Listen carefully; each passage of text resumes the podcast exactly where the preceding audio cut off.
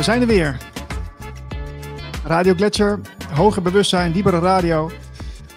Met vandaag weer een uh, hele interessante gast in ons midden, of eigenlijk onder ons op dit moment. Dat is Ferdinand van der Neut. Ferdinand, welkom. Dankjewel Niels. We gaan het hebben over Lumens. Leuk om ons boek zo in beeld te zien. Ik word er telkens weer heel blij van. Ja, ja dat is, uh, het is een prachtig uh, document geworden. Ik zal hem hier ook nog even houden. Het is, een, uh, het is ook echt een best wel een zwaar boek. Met, met een, um, ja, ook wel, wel een energetische lading, vind ik. Als ik het lees, dan is het echt wel, kun je wel zeggen dat het een bezield boek is. Ja, wat energie betreft niet zo zwaar, mag ik hopen. Het is wel, maakt je wel lichter van geest. ja. ja. Nee, ik, vind die, die uh, ik vind die gouden stip op de voorkant vind ik ook zo mooi. Dat, dat, dat blijft echt tot de verbeelding spreken. En we hadden het idee dat we die alleen voor de eerste editie zouden gebruiken. Het thema is ook eenheid. De gouden eenheid die we zijn en de gouden stip op de horizon.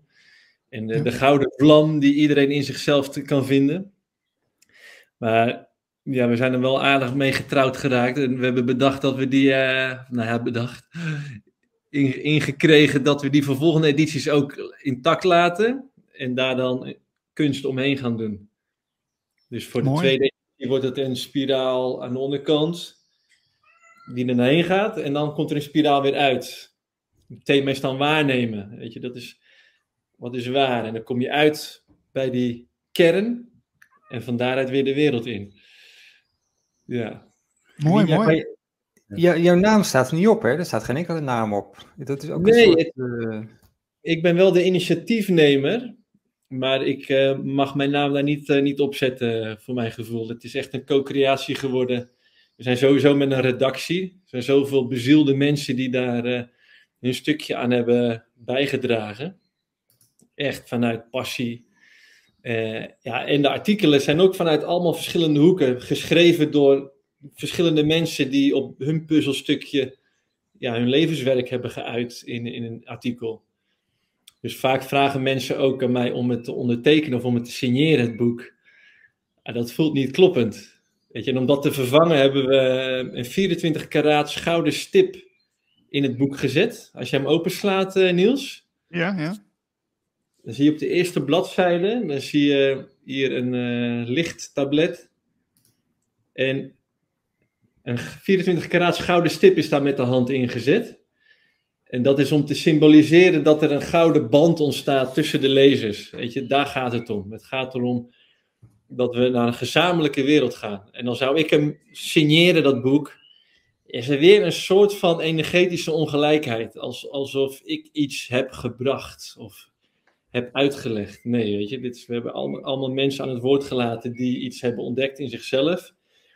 En dit hele, dit hele boek is één grote wegwijzer voor mensen om ook bij die gouden kern in zichzelf te komen. En echt in een ultieme gelijkwaardigheid te komen met elkaar. Is dus dat ook. Uh, vonden wij veel mooier. Is dat ook iets van de nieuwe wereld? Want ik, kijk, ik denk ook van dat auteursrecht en die copyright, dat moet allemaal ook afgeschaft worden. Het slaat nergens op. Uh, je hebt ook de, de Secret, wat ook, ook, waar ook geen naam op staat. Je hebt die, hoe heet het ook weer? De Cubellion met die uh, universele wetten. Daar staat ook geen naam op. En, uh, dus in de toekomst krijgen we allemaal boeken zonder naam. Alleen met titel. ja, ik, ik geloof, misschien hebben we in de toekomst niet eens boeken meer. Weet je, ik, ik, voor mijn gevoel gaan we echt naar een wereld, en dat maak ik zelf al steeds vaker mee, dat alles vanuit het spontane ontstaat. En ja, Radio Gletscher is wel behoorlijk open-minded, begreep ik, dat er al behoorlijk wat dingen... Dus ik wil dat ook wel uiten dan hoe ik dat zie.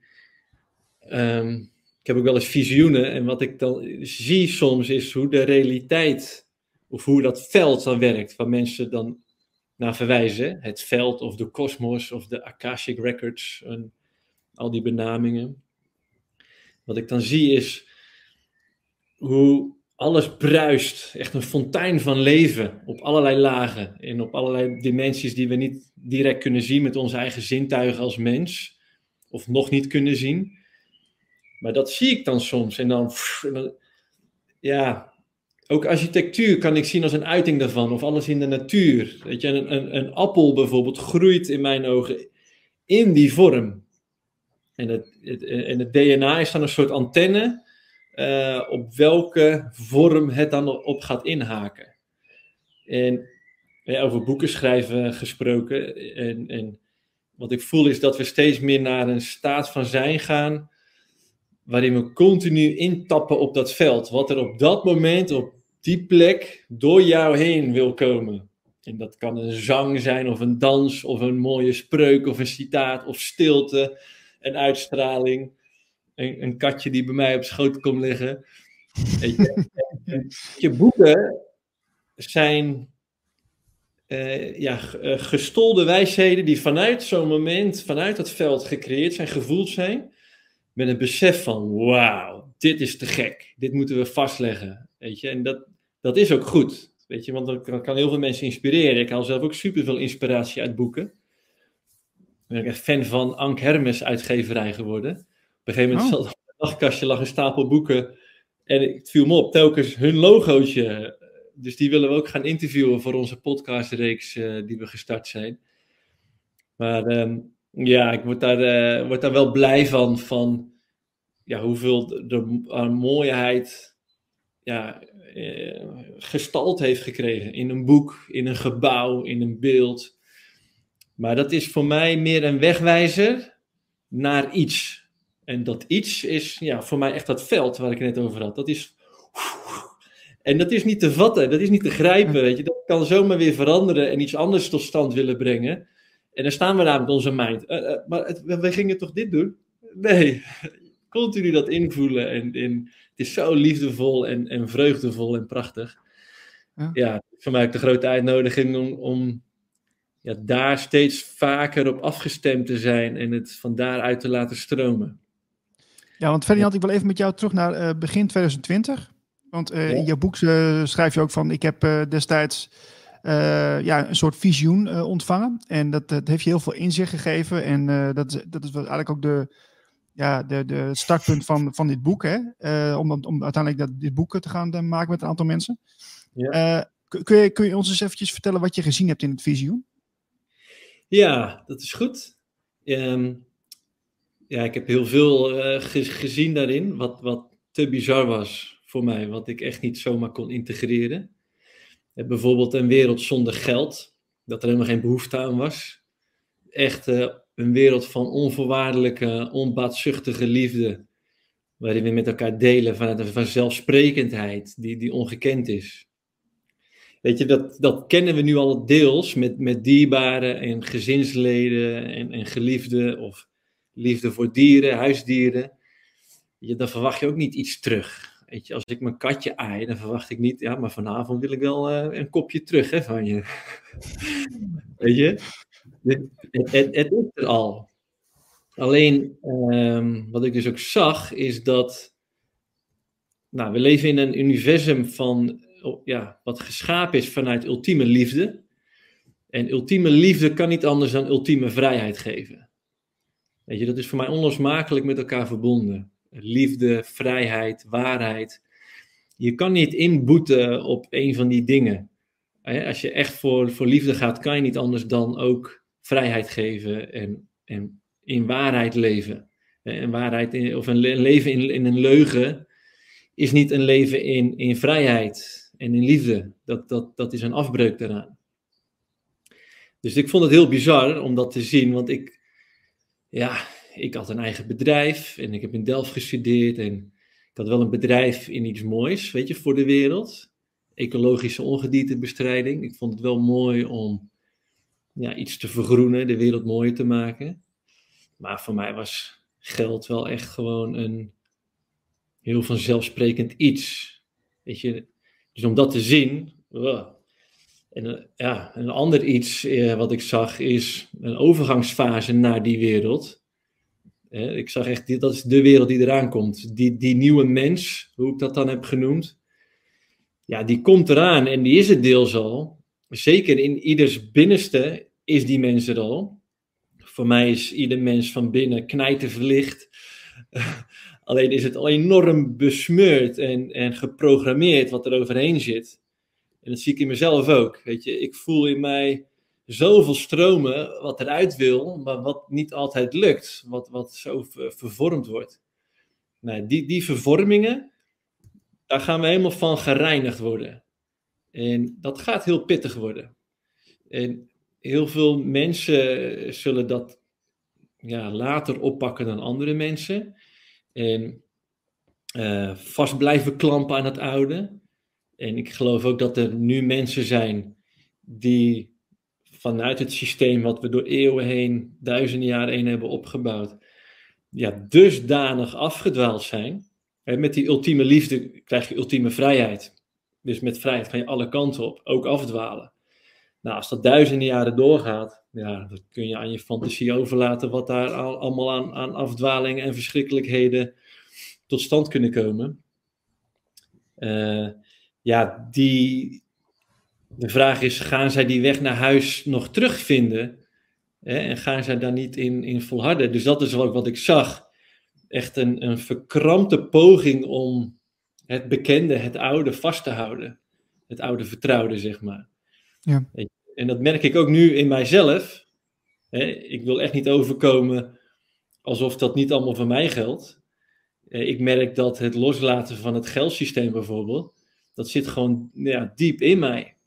Weet je, ik ben uit mijn bedrijf gestapt en ik voel regelmatig een angst dat die nullijn op een bankrekening in zicht komt. Weet je, en dan, ja, ja ik heb een mooi visioen gezien in Wereld zonder Geld. Ja, oké, maar als ik naar de supermarkt ga, willen ze toch euro's zien, weet je? Ja, precies. ja, ruilen voor een uh, boek. ja, ja, dag. ja, die raak ook een keer op, weet je. En uh, de drukker wil ook uh, centen zien. Dus dat is, ehm, die overgang, dat is, dat is moeilijk. Weet je, dat voel ik ook in mezelf. En dat, dat gaat heel veel strijd opleveren vanuit die oude wereld programmeringjes. En nou, ik voel mezelf echt committed aan het nieuwe, maar ik voel ook die oude dingetjes nog in mij. Dus dat zal ook een innerlijk conflict opleveren, die ik regelmatig voel. Maar er zijn ook mensen natuurlijk die nog helemaal niet zo'n commitment hebben aan, aan het nieuwe, die nog helemaal niet eens van gehoord hebben. En die echt uh, ja, gaan strijden, zeg maar, om het oude in, in stand te houden. En dat zal vooral met elkaar in, in conflict raken. Want het, het nieuwe is echt volledig in compassie en in liefde. Weet je, dat, dat heeft volop een omarmende houding naar alles wat er gebeurt en ontstaat vanuit die duizenden jaren afdwaling. Weet je, die zien ook, het is niet de schuld van die medemens die ik tegenover me heb. Het is niet de schuld van die persoon. Weet je, het is echt een programmering die erin zit. Dus het is die nieuwe wereldmens, hoe ik dat dan noem, ja, die neemt geen medemens iets kwalijk, zeg maar. Maar begrenst wel. Eh, maar eh, die oude wereld zal echt eh, gaan, gaan instorten. En ik zie het nou gebeuren. En ik hoor ook professoren dat zeggen die, die helemaal niet zozeer vanuit zo'n spirituele hoek komen of zo'n visioen gehad hebben. Maar die zien het gewoon aan het tekenen. Weet je, dit, dit, dit loopt niet meer. En dat is ook grappig trouwens. Mijn economieleraar op de middelbare school, die zei het al. Toen zat ik hem wat bij de hand te vragen te stellen van ja, waar gaat dit systeem dan heen? Waar groeit dit dan heen? En toen zeiden ja, maar dit, dit, dit is ook niet houdbaar. En toen ben ik ook heel afgehaakt op dat vakgebied economie. Ik denk, hoe kan jij nou economie doseren als je zegt dat dit systeem niet houdbaar is? Hoe kun je dat? Ja. ja. Wat is daar de lol van, inderdaad? Ja, ja weet je, ik, ik ben in Delft gaan studeren. Daar heb ik feeling mee, weet je. Kilogrammen, meters, eh, seconden. Dat zijn echte dingen in de realiteit. Die zijn niet virtueel gecreëerd door wij mensen, maar dingen als euro's en valuta's en, en dit en dat. En ik, ik heb daar geen feeling mee. Ik had ook niet met software, vond ik ook niet zo interessant. Ook iets virtueels. Ik voel niet echt. Ja. Maar goed, jij, jij, vroeg naar het visioen, wat ik allemaal zag. Um, en uh, wat ik ook moeilijk vond toen, was uh, om niet te gaan strijden. Dat zag ik ook heel duidelijk. Juist het, nieuwe laten zien, een alternatief bouwen. Dat is de enige manier. Want je kunt het niet bestrijden. En dat ben ik later, ben ik dat nog, nog dieper gaan, gaan inzien. Um, hè, die ultieme liefde geeft ultieme vrijheid, waarmee je kan afdwalen. En als we dat afdwalen vervolgens gaan bestrijden, in plaats van compassie voor hebben, maken we het alleen maar erger. Want het is onbegrip ten opzichte van onbegrip. Ja, kan daar ooit begrip voor het geheel uit ontstaan? Iets negatiefs, wat iets negatiefs gaat bestrijden, komt nooit iets moois uit. Dat is alleen maar nog destructiever. Maar goed, ik vond, dat, ik vond het heel moeilijk, want ja, ik ben opgevoed met films uit Hollywood en dan is er een probleem en een schurk en het moet bestreden worden door een held. Tuurlijk. ja, dus eh, ja, ik, heb, ik ben toen in 2020 wel gelijk, ik had het visioen in, in maart. En ik ben toen wel gelijk ook aan de slag gegaan, zeg maar, om uh, nou ja, actie te voeren. En als ik daarop terugkijk, dan denk ik, ja, ik had wel een bepaalde rust in mij en een vertrouwen, het komt goed.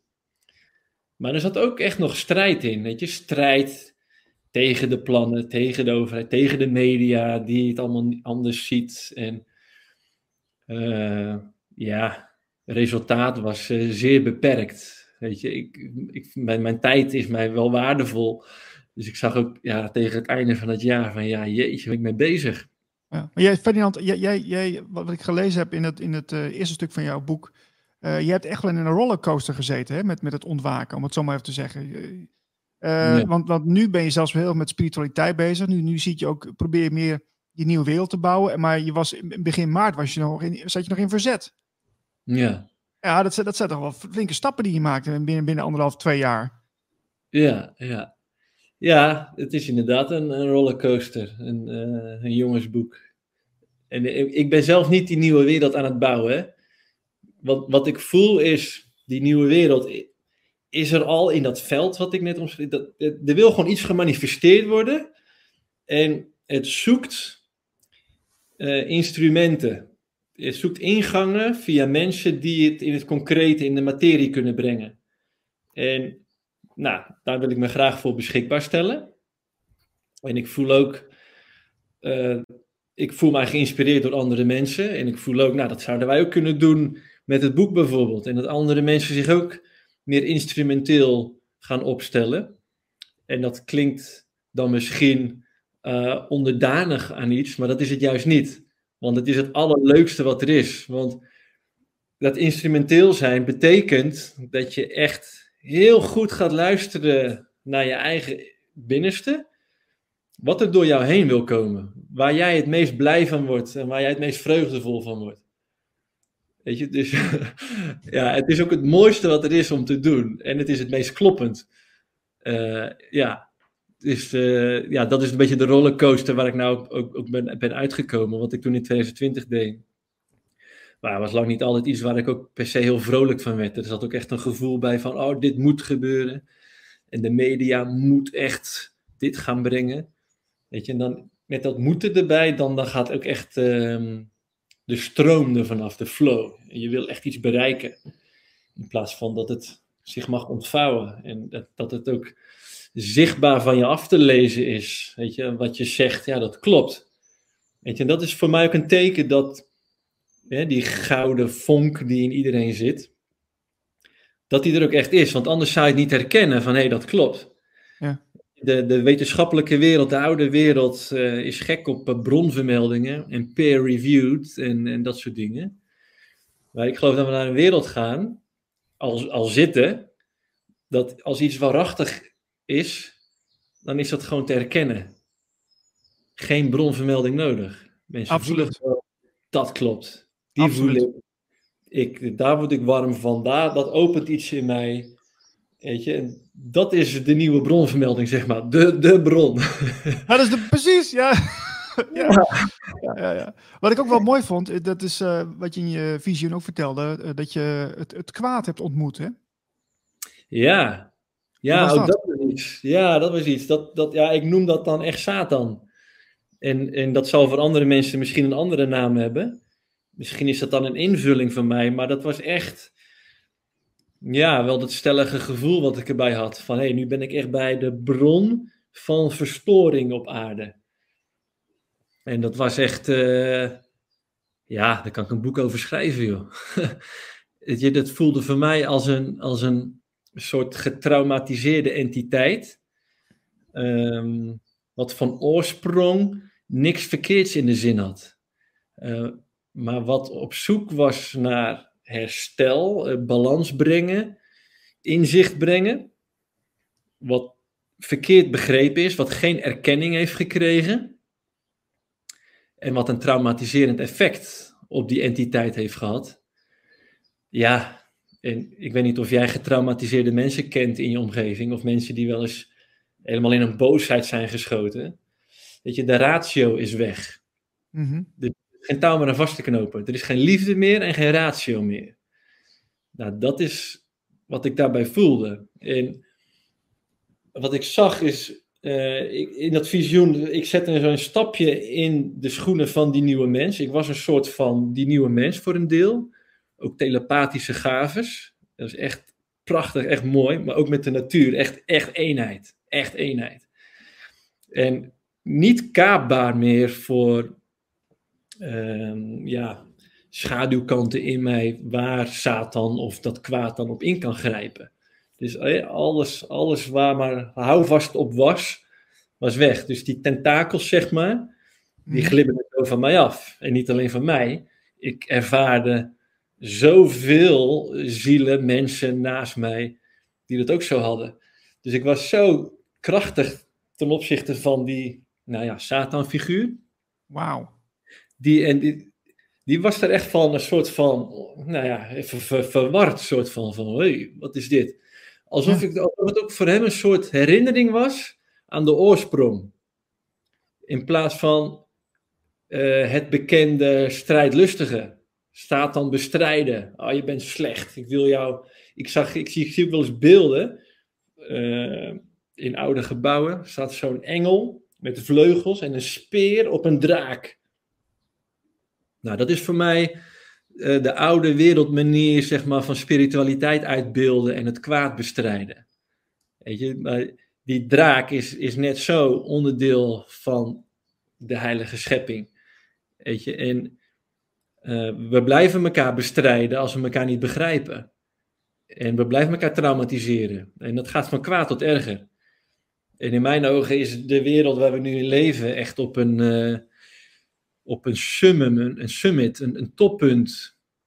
Of een apotheose van die afdwaling. Waarin het zo extreem is. Uh, ja, dat het nu echt uh, ja, een soort van judgment day, decision time is.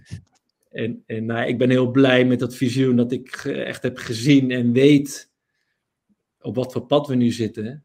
Weet je, daar ben ik wel heel blij mee, want als je soms ziet wat er gebeurt, of je krijgt een heftig bericht binnen, iemand die heel charismatisch ja, een verontwaardigende of een angstige boodschap uh, verkondigt. Ja, dat zou me dan wel echt uh, diep, diep raken, zeg maar. Maar nu kan ik er meer naar kijken van, ja, ik heb een soort ander weten, zeg maar, erin. Dus dat is wel uh, ja, heel blij om van te worden. Ja. Wanneer had je dat visioen? 28 maart 2020. Zo, behoorlijk. Uh, kwam uit de lucht vallen? Of, nee, dat kwam niet uit de lucht vallen. Dat we, de week ervoor was ik echt tot inzicht gekomen dat het verhaal wat, wat verteld werd vanuit overheid, media, nou ja, niet dekkend was. niet kloppend was. Of ja, nou ja, voor een deel.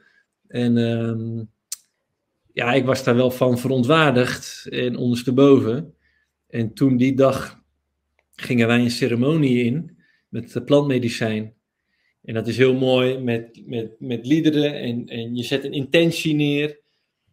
En ja, die intentie was zo doorvoeld van ja, laat mij zien wat ik moet doen. Laat mij zien wat we kunnen doen. En echt in elke cel uh, voelde ik dat. Ik weet het nog zo goed. Dat doe ik echt een soort wanhoop bij. Van, we zijn in godsnaam in beland. En uh, nou, ik heb gekregen waar ik om uh, vroeg. Weet je, ik heb al vaker ceremonies gedaan. En, en nou ja, werd in een intentie gezet, maar dan was het meer uit mijn mind van, ja, laat me zien hoe ik mijn bedrijf kan groeien of zo. Oh ja. Ja, ja.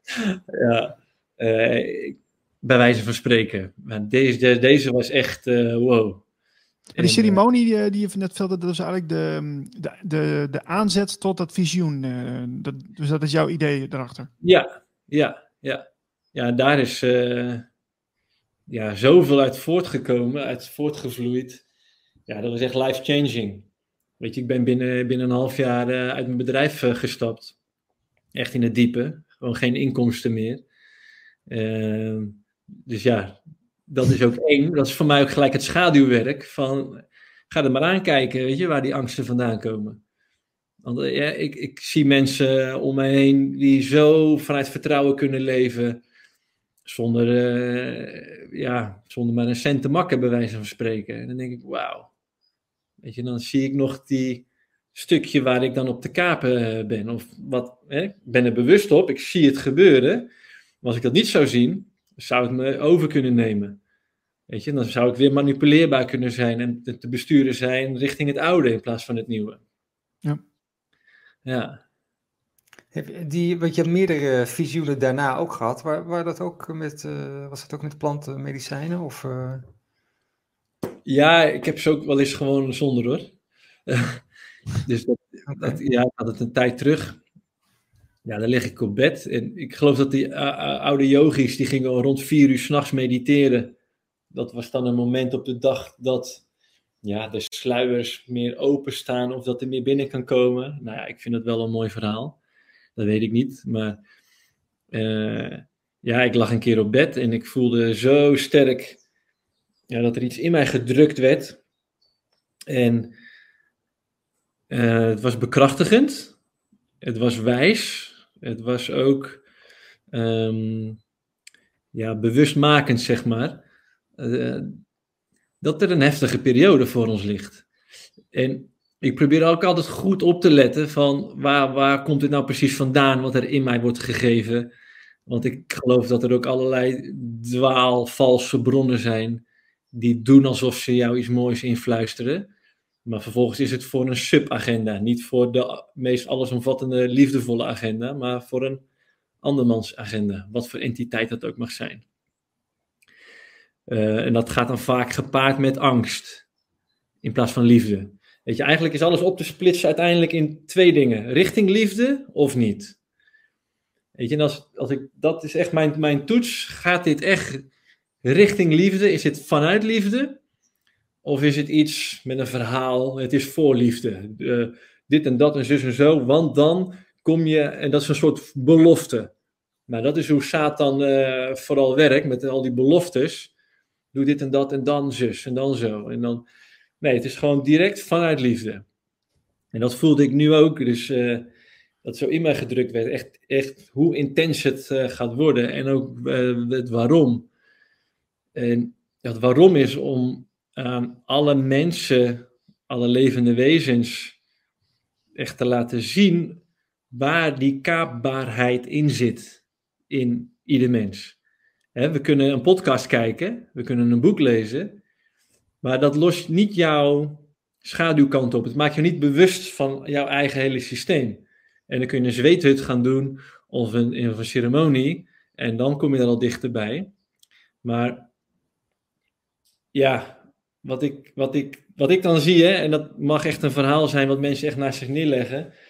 Wat ik zie is dat het zo diep zit, en dat zie ik ook in ieder geval in mezelf, um, dat er veel meer voor nodig is om dat eruit te, ja, te beuken, te, te trillen. Wat voor namen mensen er ook aan willen geven. De frequentie verhogen, alles wordt losgetrild. Weet je, dat, soort, dat zijn allemaal voor mij allemaal beschrijvingen voor datgene wat allemaal in ons zit en wat niet dient. En in mijn ogen, wat ik heb gezien en heb ervaren in mezelf, is dat dat gigantisch diep zit. Weet je, mensen, ik noemde mij ook wakker begin 2020. Totdat ik ging ontdekken, ik ben pas net begonnen met dingen aanschouwen. En ik voel mijzelf nog steeds ontwakend en ik vraag me af, houdt dat ooit op? Weet je, die sluiers, die realiteit echt aanschouwen voor, voor wat het is. En ja, wat ik nou ook zie, zeg maar, in de beweging van het tegengeluid, of ehm, mensen die zich dan wakker noemen, eh, is dat ze eigenlijk een soort van stilstaan met zichzelf.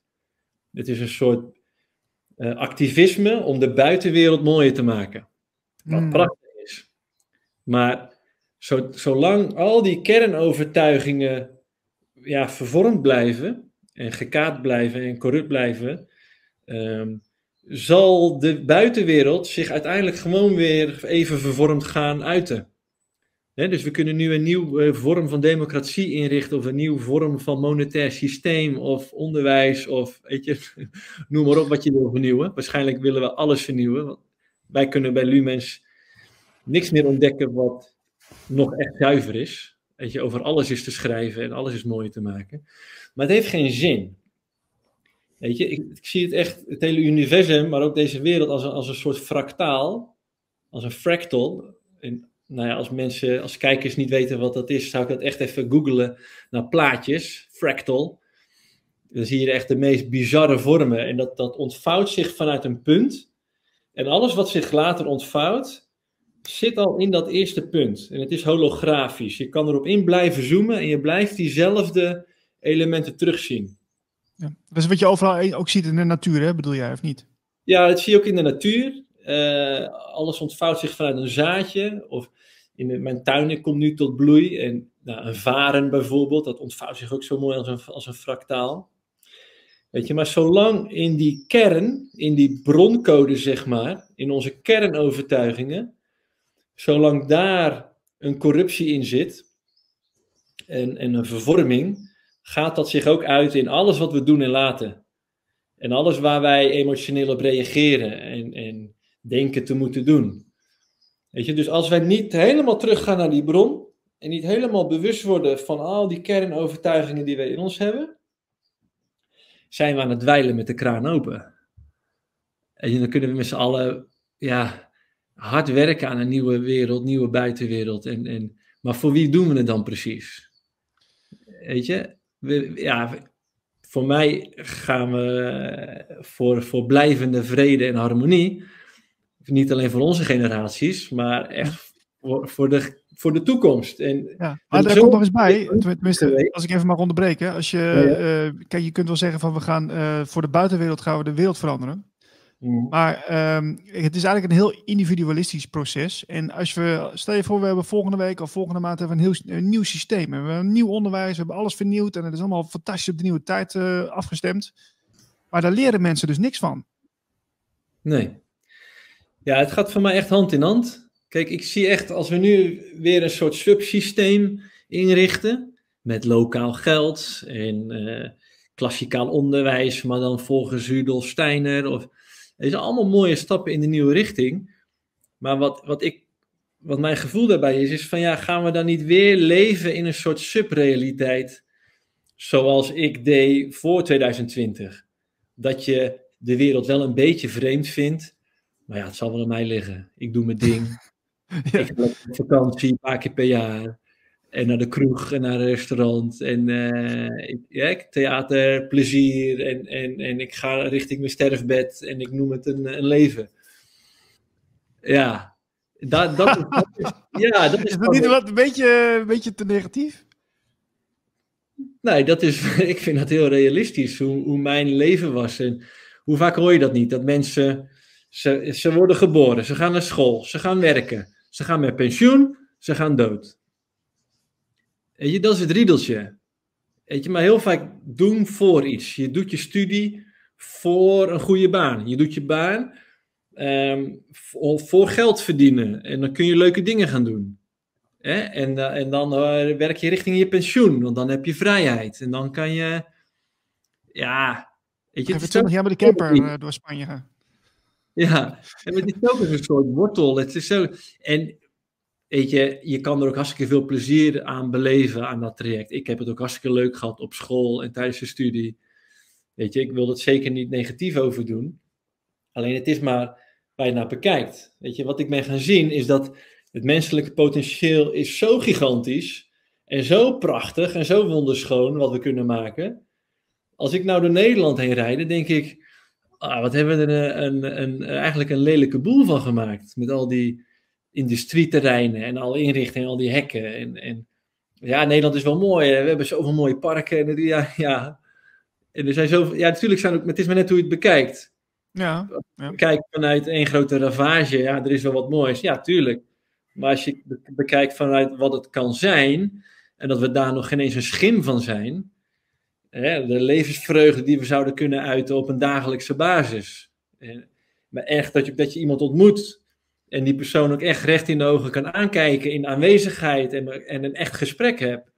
Weet je, dat, dat kan, dat bestaat. Maar hoe vaak rennen we niet aan elkaar heen? Ga eens op een door de weekse dag op Amsterdam Centraal of naar Schiphol of, of uh, noem maar op. Ga, ga eens ergens staan waar veel mensen zijn. Allemaal strakke gezichten en iedereen is onderweg naar iets in plaats van dat ze er zijn. Ja. Ik wil even naar Marlijn, want ben ik even benieuwd naar. Marlijn, eh, ervaar jij die lelijkheid ook zo? De lelijkheid van Nederland.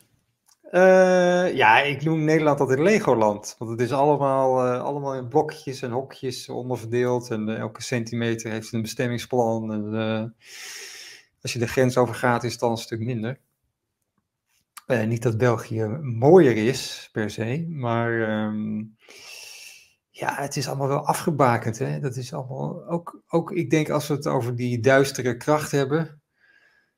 Um, dat is dus het tegenovergestelde van liefde. Liefde is dat je, dat je naar buiten gaat. Hè? Dat je, dat je, dat je hoe heet dat, uh, expand. Um, die donkere kracht is dat, dat, dat het allemaal uh, in hokjes moet. En allemaal begrensd wordt. En allemaal... Um, uh, ja, zo, ja, zo is Nederland wel een beetje opgebouwd, ja. En, en hmm. daar, daar halen mensen dan hun zekerheid uit. Maar uh, het is natuurlijk niet uh, onze natuur, lijkt mij. Nee, maar dit, is ook schijnzekerheid natuurlijk. Hè? Want ja, wat, wat geeft nou zekerheid? Je loopt de, de straat over en je, je, een botsing met de auto kan fataal zijn. Dus je kunt wel allemaal verzekeringen gaan afsluiten en een, een premies betalen ja, je hebt natuurlijk totaal geen garantie. Maar ja, we, we, hebben wel allemaal ideeën in ons hoofd gehaald die dat ja, lijken te bevestigen. Ja, nou, wat je zegt, hè, Niels, die, die schijnzekerheid, weet je, dat is het. Weet je, die, die vrijheid die we hebben en alle kanten die we op kunnen, heel veel daarvan, of dat ook wel vanuit liefde om iets te kaderen en vast te zetten en een hek eromheen, vaak ter bescherming van iets maar alles zal uiteindelijk ertoe leiden om tot dat inzicht te komen dat het schijnveiligheid is en, en schijnzekerheid geeft. En helemaal niet echte liefde is. Dus we gaan uh, uiteindelijk allemaal thuiskomen. Alleen, ja, de vraag is op wat voor manier. Nou ja, dat is waarom ik uh, doe wat ik doe. Ik, uh, ik voel dat die manier waarop veel mooier gemaakt kan.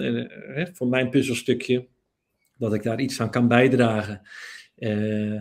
En alleen nog voor mezelf, weet je, dit, het voelt voor mijzelf het, het leukste. Dus ik zou niks anders willen dan dat. Maar we hebben wel een soort beeld nu, hè, alle, alle drie, van hoe Nederland een soort van eruit ziet en hoe het werkt en de, en de, de Nederlander en zo. We hebben toch een bepaald beeld erbij. Maar hoe zie jij dan in die nieuwe wereld, als er dus ja, als iedereen gewoon maar automatisch gaat doen, leven vanuit zijn intuïtie en zijn ziel, dan, dan is elke plek anders. Dan is, er, dan is er geen overkoepelend idee meer van wat Nederland is en, en zelfs niet wat beschaving is. Leuk hè, om te over filosoferen. Ik zie daar nou, dat, voor me.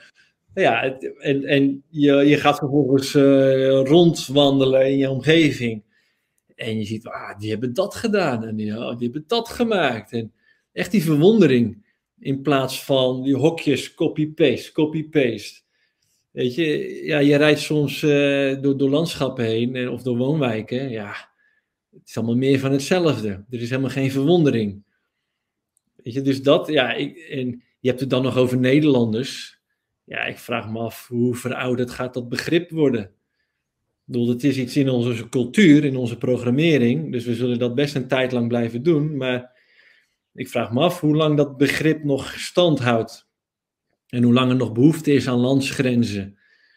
Weet je, en, eh, ik, zelf ben ik met de inhoud van Lumens op een aantal vlakken echt omvergeblazen. Een van de, een van de hoogtepunten voor mij was eh, het inzicht dat we eh, helemaal geen kuddedieren zijn. Maar dat zijn we allemaal gaan, gaan geloven. Dat heb ik ook altijd op, op een studie gehoord. We zijn kuddedieren.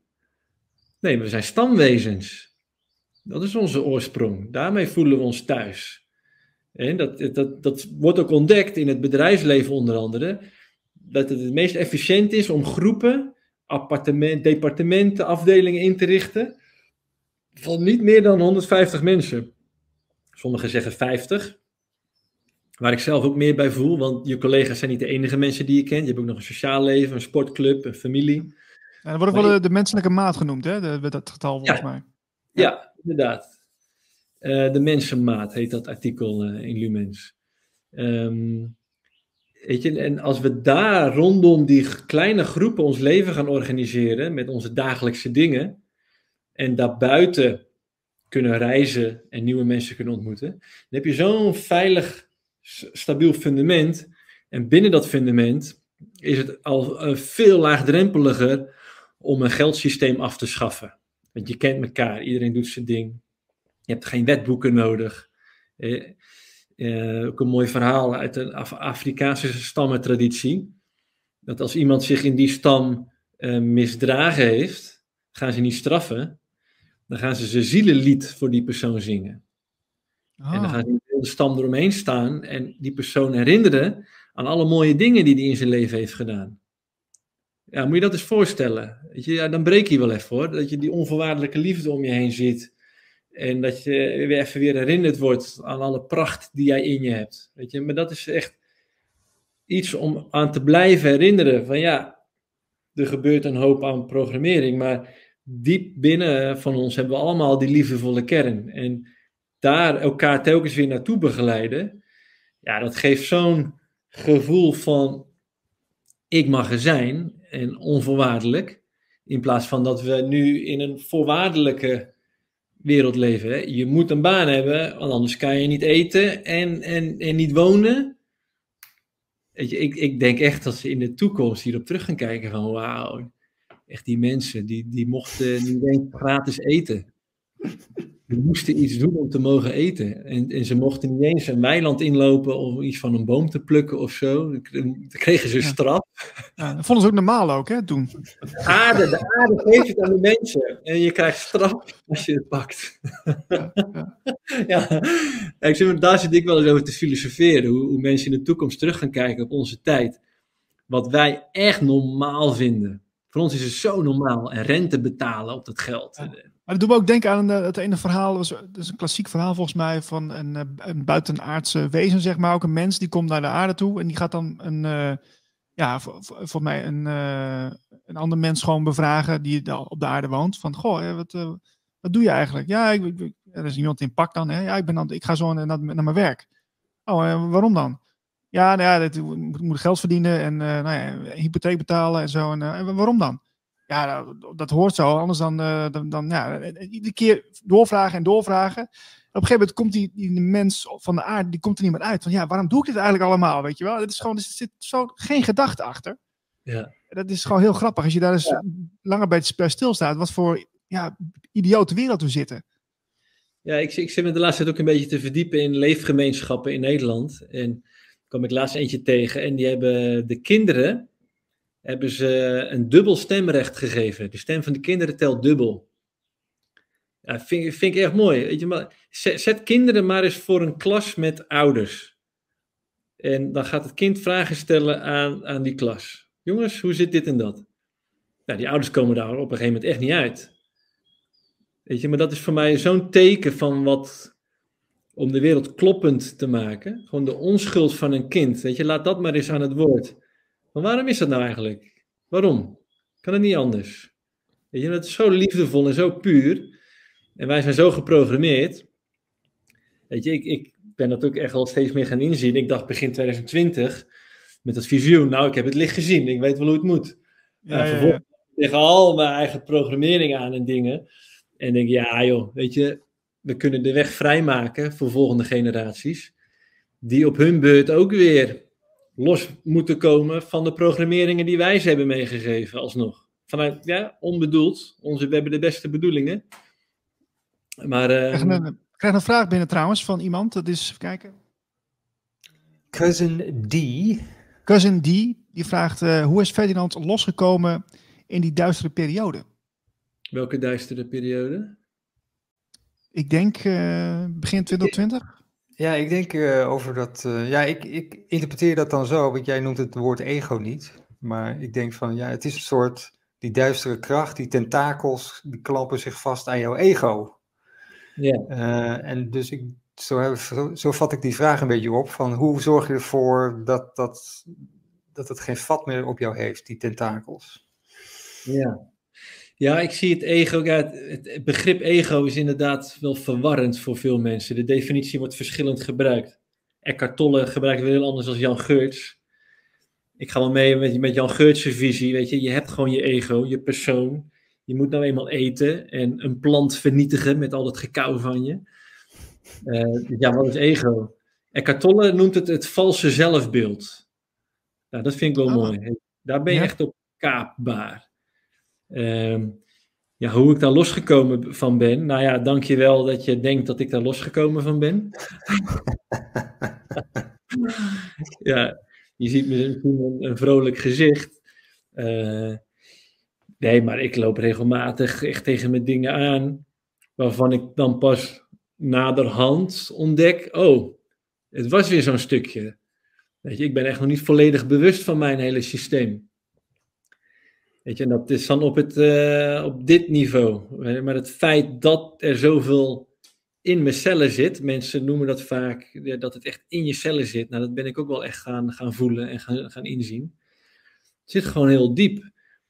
En ja, wat ik voel is, waar ik al van ben losgekomen, die stukken, is echt met het aanschouwen. Gewoon ja, voelen dat het er is. En dan niet de strijd ermee aangaan, maar gewoon weten, ah, dit ben ik ook. Dit zit ook in mij. Dat is ooit ontstaan om een reden.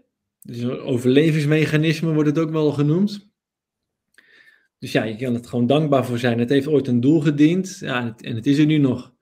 Net als een stuk uh, rommel op een zolderkamer. Ja, dat heb je ooit gekocht. Ooit dacht je, toen je dat daar neerlegde, kan er eens van pas komen. maar ja, en dan soms komen, komt al die rommel uh, komt weer naar boven. En dan, dan, denk je, oh wacht, maar dat, dat, ja, dat ben je niet. Dat is een stukje patroon. En op dat moment, en ik ben ook een boek van Osho aan het lezen, wat ik echt mind-blowing vind, wat die man allemaal uh, ja, gezegd heeft. Um, ik ben er al een jaar of vier mee bezig met dat boek. En dan lees vier jaar? Ja, maar dan lees ik weer eens een bladzijde en dan zit ik daar echt ja, helemaal op in te voelen en mee weg te dromen en te filosoferen. Dus, en ik ben nu dus bij, bij dit thema uitgekomen in mijn leven van het aanschouwen van die dingen en je patronen en zo. En ik lees weer een bladzijde in dat boek van Osho. Dat boek heet Tantra. Dat gaat echt over het leven, van, leven in extase, wat het leven echt is. Ook, uh, nou, hij noemt dat dan niet zo het veld, maar dat resoneert enorm met mij. En ik lees toevallig, ja, dat valt me dan toe, een, een hoofdstukje of een bladzijde over uh, de, uh, de, de wortel omkappen. Dus cut the root. En in plaats van alle blaadjes bestrijden. Hè? Dus het gedrag wat we zien, wat bij onszelf of bij anderen, dat zijn dan blaadjes. Maar dat komt ergens vandaan uit zo'n kernovertuiging, uit zo'n gevoel, uit zo'n diep programma. En als je daarbij gaat zitten, als je, als je dat gaat zien, zonder dat je overneemt, dat noemt Osho, cut the root. Dus echt de, de wortel uh, afknippen. En dan zie je dan alles wat daaruit voort is gewaaierd, zoals die fractaal, dat verliest zijn kracht. Ja, en, dat, en ik lees dat dan en ik denk, ja, dankjewel meneer Osho, dat is precies waar ik mee bezig ben. ja. Ja. En is, zou je het ook kunnen vertalen naar dat je iets neutraliseert? Ja, ja, het maakt het inderdaad neutraal. Ja, het neemt je niet meer blind over. Weet je, Carl Jung, die had daar een mooi citaat over. until you make the unconscious conscious, it will direct your life and you will call it fate.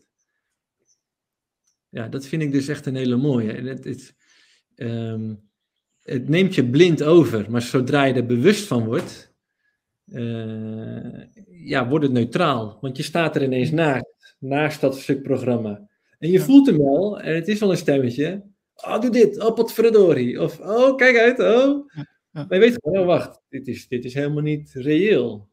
Ik, mijn gewaarzijn, heeft een hoger perspectief. En, en die ziet nu van, dit is een beetje overdreven nu.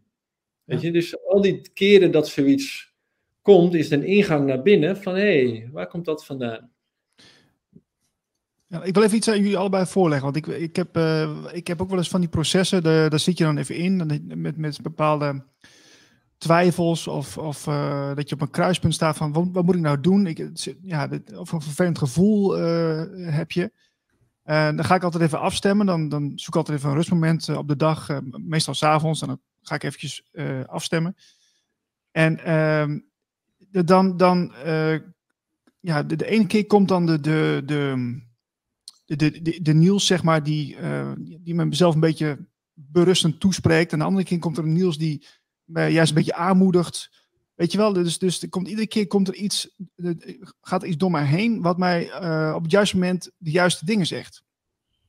Uh, alsof het een, een overkoepelend zelf is uh, dat eventjes mij ja, omarmt of even knuffelt of eventjes het juiste tegen me zegt wat nodig is. Maar herkennen jullie dat ook? Dat er steeds een, een andere versie van jezelf op het juiste moment eventjes jou even aanraakt of even jou toespreekt. Daar ben ik wel benieuwd naar. Herken je dat, uh, Marlijn? Ik heb wel, uh, dat is een soort trucje. Als je denkt, uh, je, je bent een beetje aan het twijfelen, moet ik dit nou doen? Moet ik dit, moet ik dit nou niet doen? je weet het gewoon niet zo goed en je komt er met je denken niet uit. om dan toch die beslissing te nemen om het bijvoorbeeld wel te doen. Want als je dan heel goed naar je, naar je lichaam luistert, dan voel je meteen, oh jee, dit, dit, dit, dit is geen goede beslissing. Dus en je kan altijd nog terug op je beslissing, dus dat maakt allemaal niet uit. Maar ik heb wel eens het gevoel van, uh, dus dan heb ik gezegd van, dat, dat, hè, ik doe het wel of doe het niet. En dan voel ik mijn lichaam gewoon, of mijn ziel die erachter zit, die voel ik gewoon in tranen uitbarsten. Van, doe, doe dit nou niet! Zo. En uh, ja, daar kom ik er natuurlijk meteen op terug. Maar dat is een soort trucje als je er, als je er met je denken niet uitkomt. Om, uh, om toch maar die beslissing te nemen. Mooi. Ja, ik heb, uh, ik heb daar ook wel ervaring mee. Ik, ik hoor wel eens de stem van mijn moeder in mijn achterhoofd. Wauw. en die is heel erg risicomijdend. En, en, uh, en oh, Ferdinand, doe dat nou niet. Maar ik weet, ik weet, dat is programma. Weet je, dat is programma. Weet je, dat... en ik had zelf ook een soort trucje met Merlijn. En, en dat is dat ik me inbeeld hoe ik er vanaf mijn sterfbed op terug wil kijken. Dat is als een soort meditatieve oefening. En dan vallen alle angsten praktisch wel weg. Dan kies je eigenlijk ja, het meest mooie, maar misschien ook wel weer het meest heroïsche. Wat ook een programma kan zijn om stoer te doen, om erkenning te krijgen. Ehm, maar dat heeft me wel onwijs geholpen als ik terugkijk op, op goede keuzes. Dat ik denk, ja, wauw. Weet je, en je hoort ook wel eens van, ja, je allereerste initiële gevoel, die is kloppend. Want die komt zonder filter binnen bij je. En daarna beginnen de programma's pas af te draaien. Dan weet ik niet helemaal of dat klopt. Want als je al in een programma zit, hè, zoals die stoïcijnse gezichten, zoals je wel eens over straat kan lopen, als zit je al in een soort van programma. Dus hoe zuiver kan er iets nog bij binnenkomen? Dat vind ik ook een lastige. En we hebben afgelopen zondag hebben voor de Tijdboek Lumens podcast hebben we Juno Burger geïnterviewd. En die wist het echt mooi te verwoorden, wat, waar ik zelf ook steeds meer bij uitkom. En dat is echt, ja, op zoek naar die verbinding met die ja, gouden kern in je. Of die, ja, die, die innerlijke waarheid. Dat, dat lijntje met de bron. Ja, weet je, er zijn 101 termen voor. Allerlei spirituele stromingen. Ik geloof dat alle religies en stromingen daarover gaan eigenlijk. Dat het allemaal wegwijzers waren om mensen daarbij thuis te brengen. Uh, echt in verbinding zijn en blijven. Um, ja, met die goddelijke vonk, met dat echt dat ultieme weten. Weet je, ik ben boeken van Bram Moeland aan het, aan het lezen over de Kataren en het Thomas-evangelie. En, en dan lees je in de gnostiek en dan lees je wat Yeshua of Jezus allemaal voor, voor wijsheden heeft gedeeld. En dat gaat echt hierover. Over het samensmelten, het, het eenmaken van het sterfelijke. Hè, dit soort kruispuntdilemma's, de wereld met het onsterfelijke. Die verbinding met die ziel, het goddelijke. En als dat één geworden is, ja, dan vervul je ja, in, in, in mijn ogen echt ja, je purpose, je, je bedoeling, wat je hier komt doen op aarde. Wat dat ook is. Dat is gewoon uniek voor, uh, voor ieder mens. Ja, dan stroomt ja, wat, er ook... wat er door je heen wil stromen. Ja, nou, ik heb dus uh, een paar jaar geleden dat Thomas-evangelie gelezen. Ook een boek van uh, Bram van Moerland. En uh, dat, uh, dat gaat volgens mij heel erg over bewustzijn. terwijl het wel, het, het, Jezus, of Yeshua, staat daarin centraal. Hè, met, met, zijn, met, zijn, uh, met zijn teksten, met zijn wijsheden. Maar toen ik het las, want ik had, ik had de Bijbel nog nooit gelezen eigenlijk. Toen ik dat las, dat resoneerde zo mij. Ik dacht, ja, verdorie, dat gaat gewoon over mij. Dat gaat gewoon over dat, dat bewustzijnsproces. En dat is heel spiritueel. Alleen het is net hoe je het uitlegt. Want als je volgens mij meer Bijbelteksten, volgens mij meer het Oude Testament leest, dat is, dat is toch uh, een hele ruwe, bozige versie van, uh, van, van hoe je het ook uit kunt leggen hè, in, de, in de spirituele zin. Hmm. Dus daar kunnen we denk ik heel veel van leren om er anders naar te kijken. Absoluut. Weet je, wat Bram Moeland erover schrijft, is dat de kerk, het instituut, uh, ja, die claimt dat Jezus bij het Oude Testament hoort. Maar dat heeft Jezus zelf nooit gezegd de Kataren en de Gnostici, die zeggen, Jezus is een hele duidelijke breuk met het Oude Testament. Die straffende God kan nooit die liefdevolle, compassievolle God van Jezus zijn. Weet je, het, het Onze Vader in de westerse wereld begint uh, met uh, Onze Vader die in de hemelen zijt. Nou, God is ineens een man en hij is in de hemel, hij is afgescheiden van ons. Jezus sprak in de Armeense taal. In het Armeens begint het Onze Vader, uh, ongeveer met uh, uh, bron waaruit alles is ontstaan en wat door alles heen is. Ja, dat is even een andere boodschap van ja, ja, ja, ja, ja, zeker. Ja, ja, Weet je, Niks afgescheidenheid en, en, en, en niks mannelijkheid of iets. Nee, het is gewoon allesomvattend. Ja, ik vind mooi. het heel mooi. Absoluut. Um, ja, ik heb het boekje hier voor me liggen. Ik, ik kan hem wel even doorbladeren, want je hebt natuurlijk heel veel uh, thema's komen daarin voor. Ik zal eens even wat, uh, want, want gezondheid, onderwijs en wat ik ook een hele interessante vond, seksualiteit. Ja, die is uh, zeker interessant. Want volgens jou, tenminste volgens jou, volgens mij trouwens ook hoor, maar we zijn, hoe wij nu seksualiteit beleven, is ja. toch al een beetje het niveau van, van een Neandertaler. Mm, ik denk uh, erger. ik weet niet hoe de Neandertalen seksualiteit beleefden. Misschien was dat wel heel erg in flow en helemaal niet uh, bruut. Of misschien is bruut wel in flow voor de Neandertaler. Dat weet ik niet. Maar als ik naar mijn eigen leven kijk, hoe enorm geprogrammeerd ik mij heb gevoeld vanuit beelden, uit films, uit reclames, uit pornografie. Ehm, zonder dat er begeleiding ook bij is. Er is niet een, een inwijdingsritueel of een cursus of ouders maken het niet bespreekbaar, in mijn geval. Ehm, eh, op school, ik weet nog mijn groep 8 meester, die ging daar uh, in wat, wat in proberen, seksuele voorlichting. nou ja, door al het gegiegel uh, is hij er maar mee gestopt. Ja, eindelijk. Ja, precies. Dat is het dan. Ja, en, en ja, om sowieso klassikaal te doen, weet je, met, met, met je met, met het meisje naast je waar je verliefd op bent, bij wijze van spreken. Ja, want dat is ook een beetje een gekke setting. Er zijn culturen die, uh, die doen dat echt in de familie. Zodra een meisje of een jongen op een leeftijd komt of bepaalde symptomen vertoont, ja, dan wordt er echt een ceremonie voor gehouden, of meerdere. En dan mogen ze alles bevragen en hoe zit het dan? En dan wordt er gedeeld. Hè? Maar er zijn ook allerlei tantrische stromingen en, en voor sensueel genot. Nou ja, als ik dat dan zie, dan denk ik, ja, mooi, maar ook weer, komt het weer vanuit lust. Er zijn heel veel verhalen ook dat zo'n leraar, of eh, dat er allerlei vergrijpingen zijn. Um, weet je, uiteindelijk komt het er bij mij telkens weer op uit, uh, uh, we doen het niet vanuit liefde, maar vanuit lust. En die twee staan niet haaks op elkaar. Weet je, dat die twee kunnen prachtig samengaan.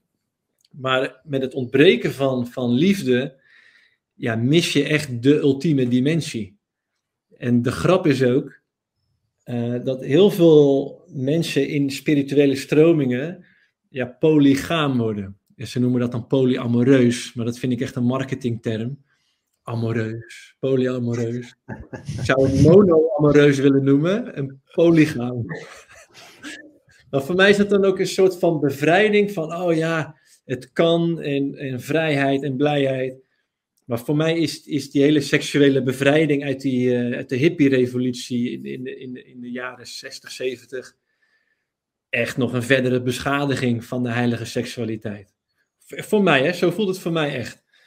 En ik ben hier zelf ook onwijs en afgedwaald geweest, dus ik weet waar ik het over heb. Weet je, ik wil helemaal geen details noemen, maar het valt ook een beetje buiten de scope van, van zo'n gesprek, denk ik. En oh ja, het is, wel een, het is wel een verdieping op uh, de, eigenlijk de, de, de, de bewustzijnsshift waar we in zitten. Ja, ik weet niet. Ik voel me daar ook een beetje ongemakkelijk bij, denk ik, omdat ik het nu, ja, mezelf daar misschien een beetje in afwijs. Van, maar ja, goed, het was voor mij ook die verkenning van alles wat niet werkt. Hè? Die ultieme liefde, ultieme vrijheid.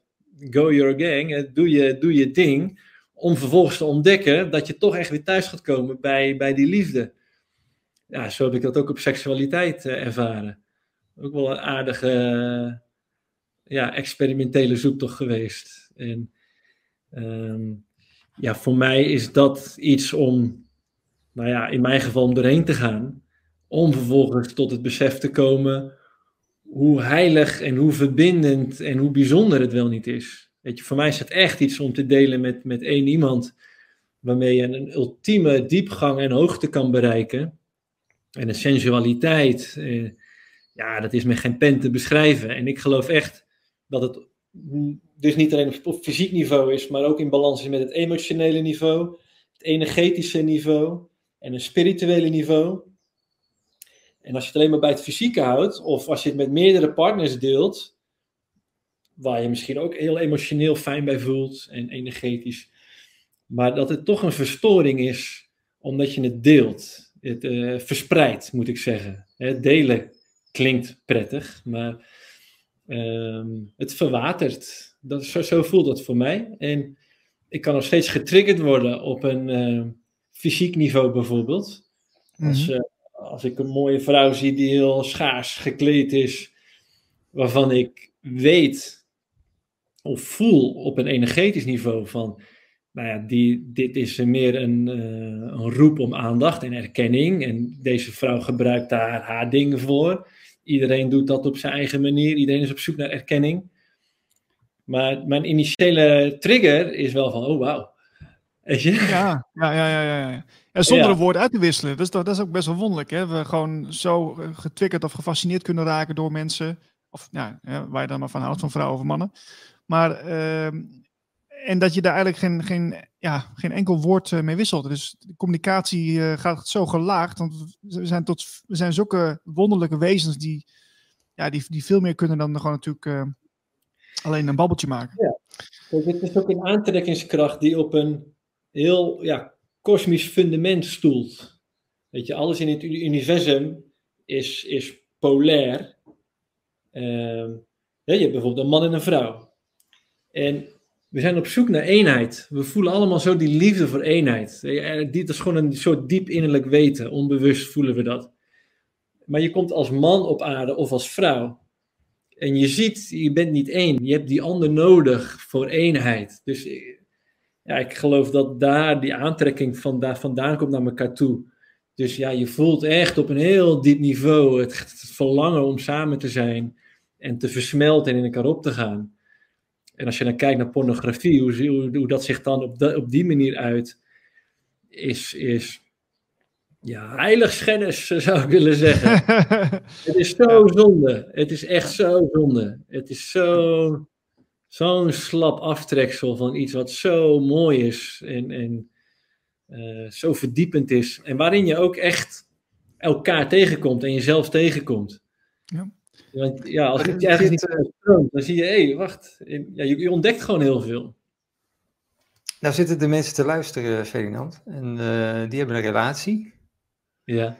En die zijn ook met spiritualiteit bezig en bewustzijn. En uh, die gaan zich toch afvragen nu van ja, uh, die seks tussen ons, dat willen we een beetje bewuster beleven. Dus hoe doen we dat? Ja. Ja, nou ben ik je? Nou... nee, ik wil mezelf echt niet... Dat is ook het leuke met, met Lumens. Weet je, ik, ik dacht, ik ga wel een stuk of zes artikelen schrijven. Maar Weet je, er zijn zoveel mensen in, in het land die zoveel moois te brengen hebben en hun levenswerk ervan gemaakt hebben.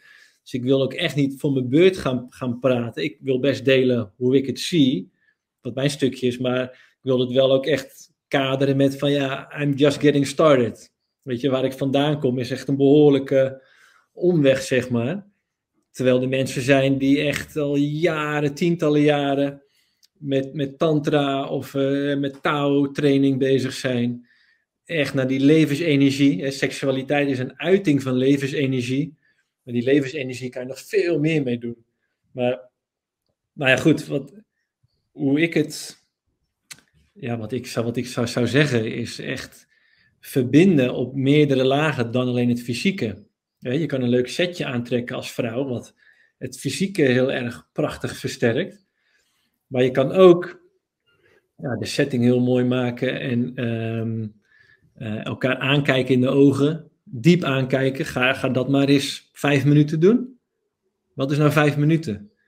Weet je, maar als je elkaar echt aankijkt in de ogen, dan, dan zak je ook al zo diep in op een meer emotioneel en energetisch niveau.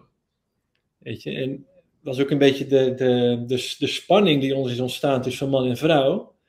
Een vrouw heeft verbinding nodig om zich te kunnen openen. En een man eh, heeft seksualiteit nodig om zich te kunnen verbinden. dus dat is, dat is een kip-en-ei paradox, zeg maar. Waarin ik voel, de man heeft echt stappen te zetten in volwassen worden. En dat geldt net zo goed voor de vrouw. De vrouw heeft op haar stukken heel veel punten om volwassen op te worden. Weet je, kan een man verlokken met jouw fysieke laag, maar waar trek je hem dan precies in mee? Uh, wat, wat ontstaat er dan vervolgens? Want je mist die andere lagen. Dus de verbinding is, is, is al scheef vanaf het begin.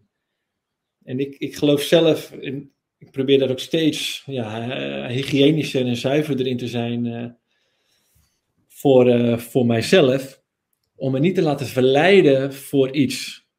soms heb ik ook een prachtig gesprek met, uh, met iemand en dan voel ik op dat niveau weer een enorme aantrekking.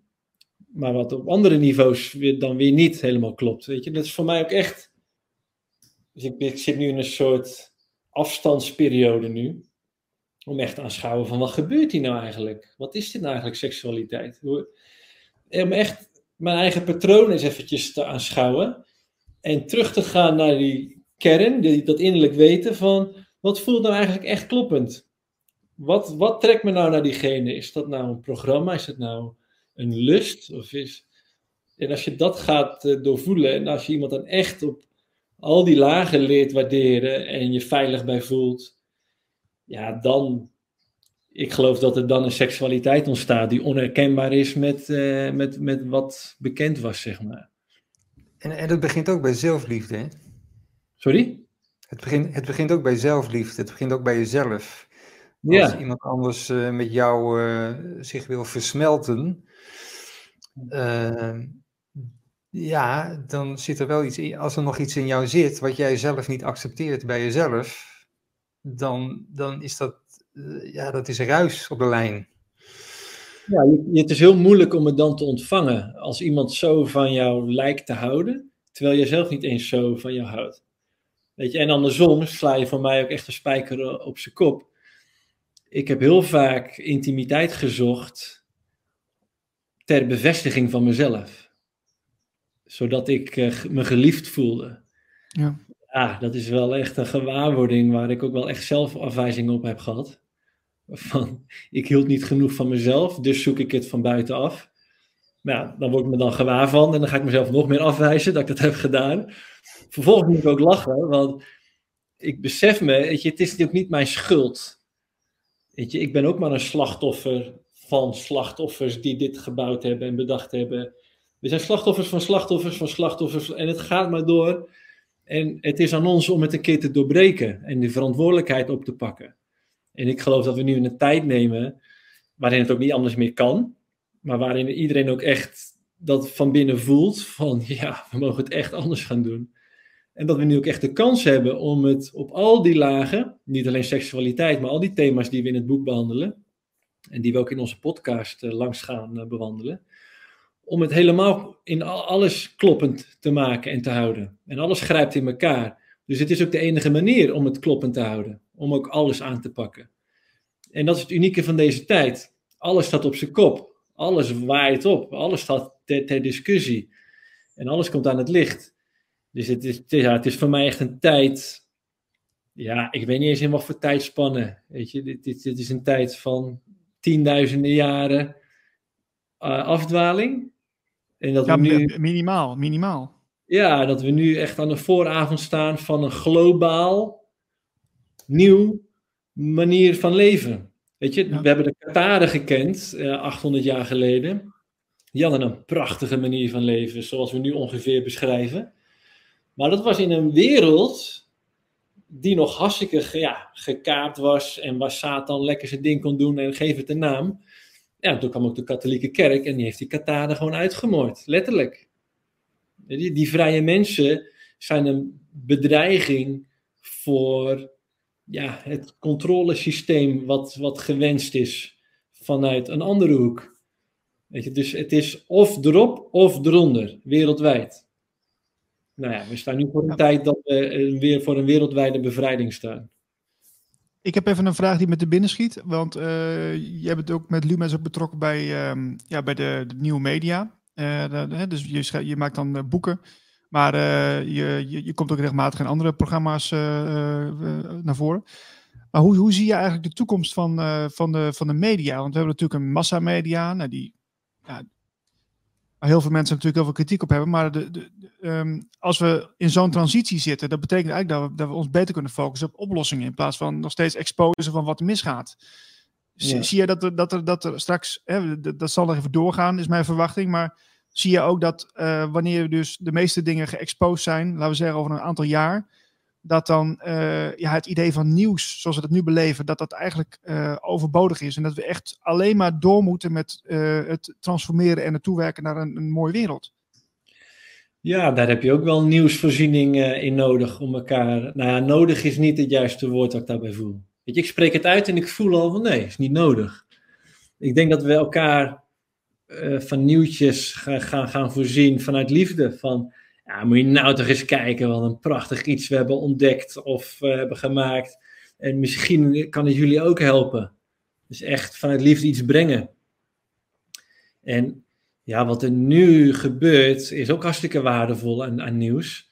Want al die ellende die we zien, ja, ik zie dat echt als symptomen van een, een, een onderliggende ziekte. En die symptomen uiten zich door bepaalde mensen.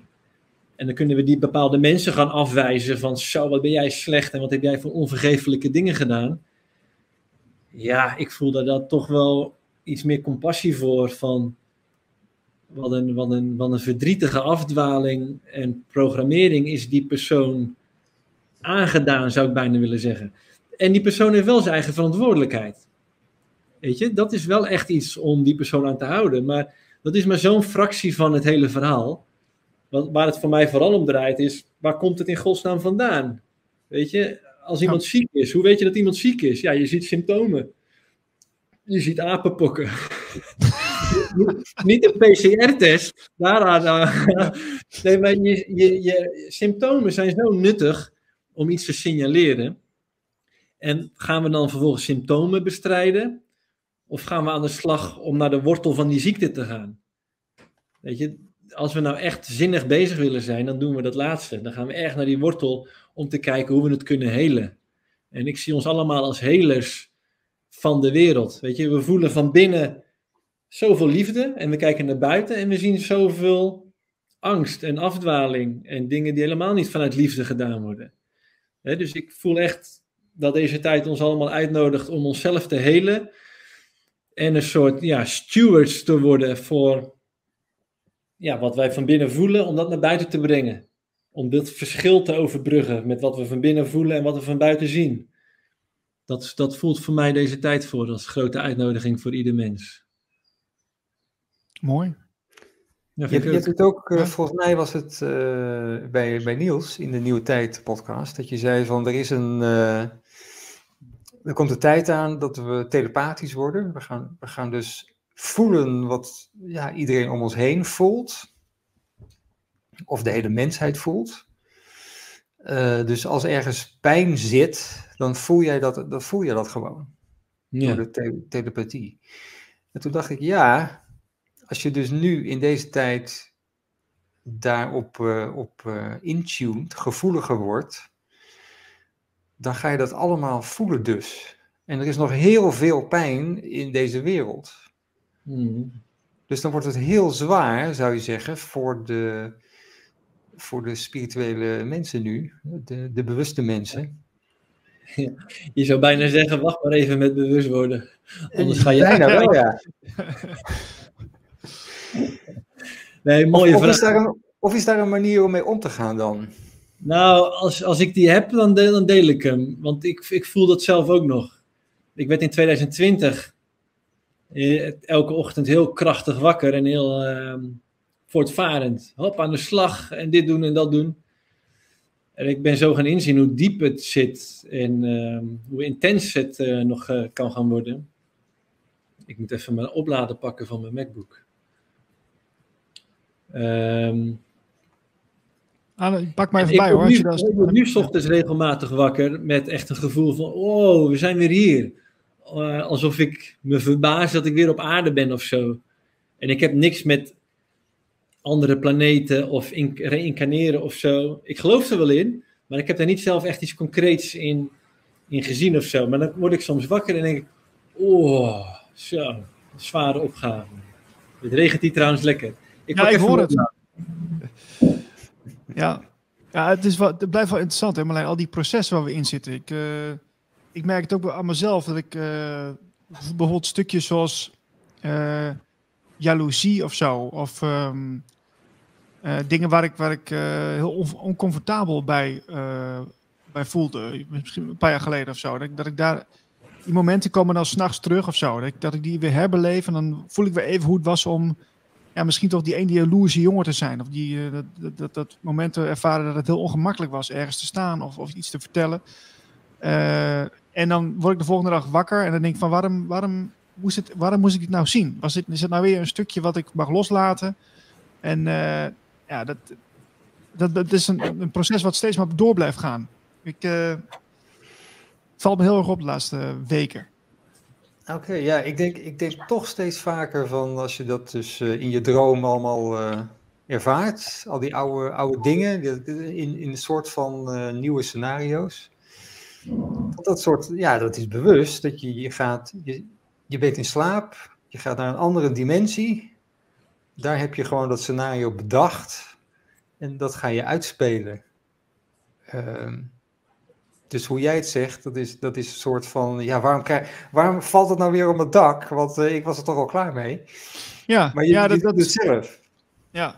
ja, dat is wel interessant. Misschien dat Ferdinand dat ook wel herkent. Dat je uh, bijvoorbeeld uh, ja, een st stukje jaloezie, wat je, wat je misschien had vroeger. Of, of dat je ergens ongemakkelijk van werd, dat je, dat, dat je die momenten krijg je, ga je herbeleven in dromen of op andere momenten dat je daarbij stilstaat. Op een, hele, op een heel random moment van de dag dat je opeens terugdenkt aan, aan iets van jaren geleden of aan een persoon. Dat je denkt van waarom, waarom denk ik hier in godsnaam aan? Dat je dat, dat, je dat opeens mag, ja, mag, verwerken. Ken je dat? Mm zeker. Ja, weet je, ik ben de vierde van vijf jongens thuis. Dus heel veel competitie en strijd gehad om erkenning te krijgen. Dus ik voel dat competitieprogrammaatje ook nog steeds in mij. Ja. Ja, hetzelfde verhaal. Weet je, gewoon aanschouwen, zien uh, voor wat het is. Ja. En voel je dan ja. ook nog even een laag, tussen dat heb ik dan wel, dat je nog heel licht die laag voelt van, ja, ik ben jaloers. Weet je, dat je dat even heel kort nog voelt en dan is het weer weg. Mm -hmm. Ja, ja, zeker. ja, ja oké. Okay, ik, kan echt een hele waslijst maken, joh. Aan, aan programmaatjes. Weet je, dat is... Uh, ja, dat, dat, is ook een reden ook waarom ik uh, zo voel dat er, dat er zoveel voor nodig is om daarvan los te komen. Weet je, we kunnen een mooi systeem maken, maar daarmee, daarmee is uh, praktisch niks opgelost. Nee. Dus eigenlijk zou, we, zouden een, zou een mooi rehabilitatieprogramma eh, gemaakt kunnen worden voor mensen. Een soort van basis uh, waarvan je uit kunt gaan. Kun je al die onderwerpen inzetten. En dan iedereen kan dan, als hij wil ontwaken, kan hij dat programma, programma bij Lumens volgen. Dat zou wel leuk zijn. Ja, heel leuk. Maar nee, het zijn, ja, we zijn allemaal wegwijzers. En Lumens is een wegwijzer. Uh, en uiteindelijk is het voor iedereen zelf om die stappen naar binnen te zetten dat, dat kan een boek niet voor je doen. Het kan je erheen wijzen. Maar ja, de grote leraren die zeiden dat ook allemaal. De, de Boeddha zegt ook, mijn teachings zijn als een vlot naar de overkant. Maar je hebt zelf naar de overkant te gaan. En als je daar bent, kun je het vlot lekker achter je laten. Weet je, het gaat niet om die woorden. En dat zei Morpheus, zei dat ook in de, in de Matrix. I'm trying to free your mind, Neo. But I can only show you the door. You're the one that has to walk through it. Hey, je schoot me net trouwens te binnen. Wat ik nog wil zeggen over, over vrouwen en verleidelijkheid. Daarmee wil ik helemaal niet zeggen dat uh, vrouwen iets moeten verbergen. Weet je, maar ik, wat ik probeer aan te geven is een, is een groot verschil tussen uh, volwassen aantrekkelijkheid en verleidelijkheid. Weet je, verleiden is iets of iemand over de streep trekken voor iets, of, of vanuit een behoeftigheid. Maar ik vind ik ook bij mannen, als een mens echt vanuit flow doet en laat, ja, dat is zo aantrekkelijk, wat voor kleren je ook aan hebt. En als een, iemand ook volwassen is, dan reageert hij ook niet eens alleen op die fysieke laag. Je, wat is het verschil dan? Want dat, dat is misschien voor mensen een beetje ingewikkeld. Wat is het verschil tussen die twee? Aantrekkelijkheid en verleidelijkheid. Ja? ja, aantrekkelijkheid is iets wat je uitstraalt, onbedoeld, wat je, wat je bent.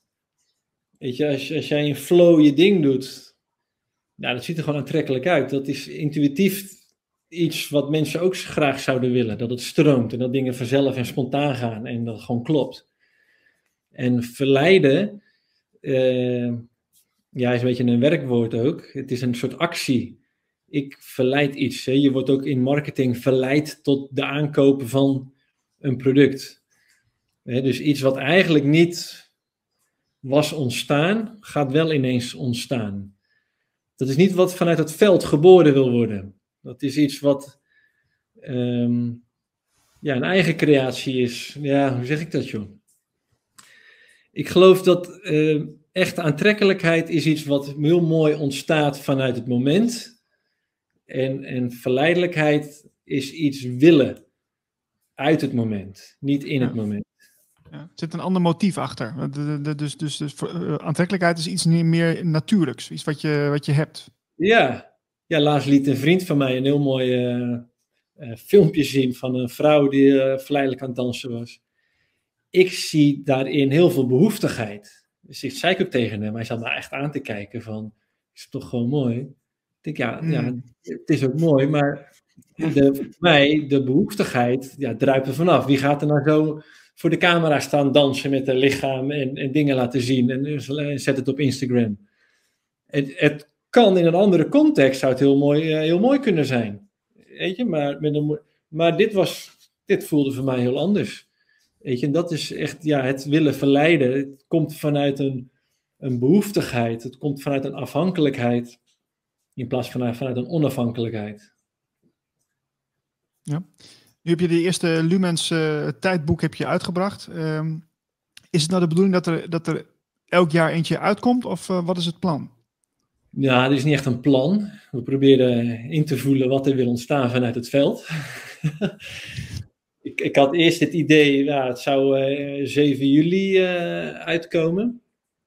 Maar dat, uh, we hebben het veel meer ruimte genomen om zelf ook in te voelen hoe onze systemen werken.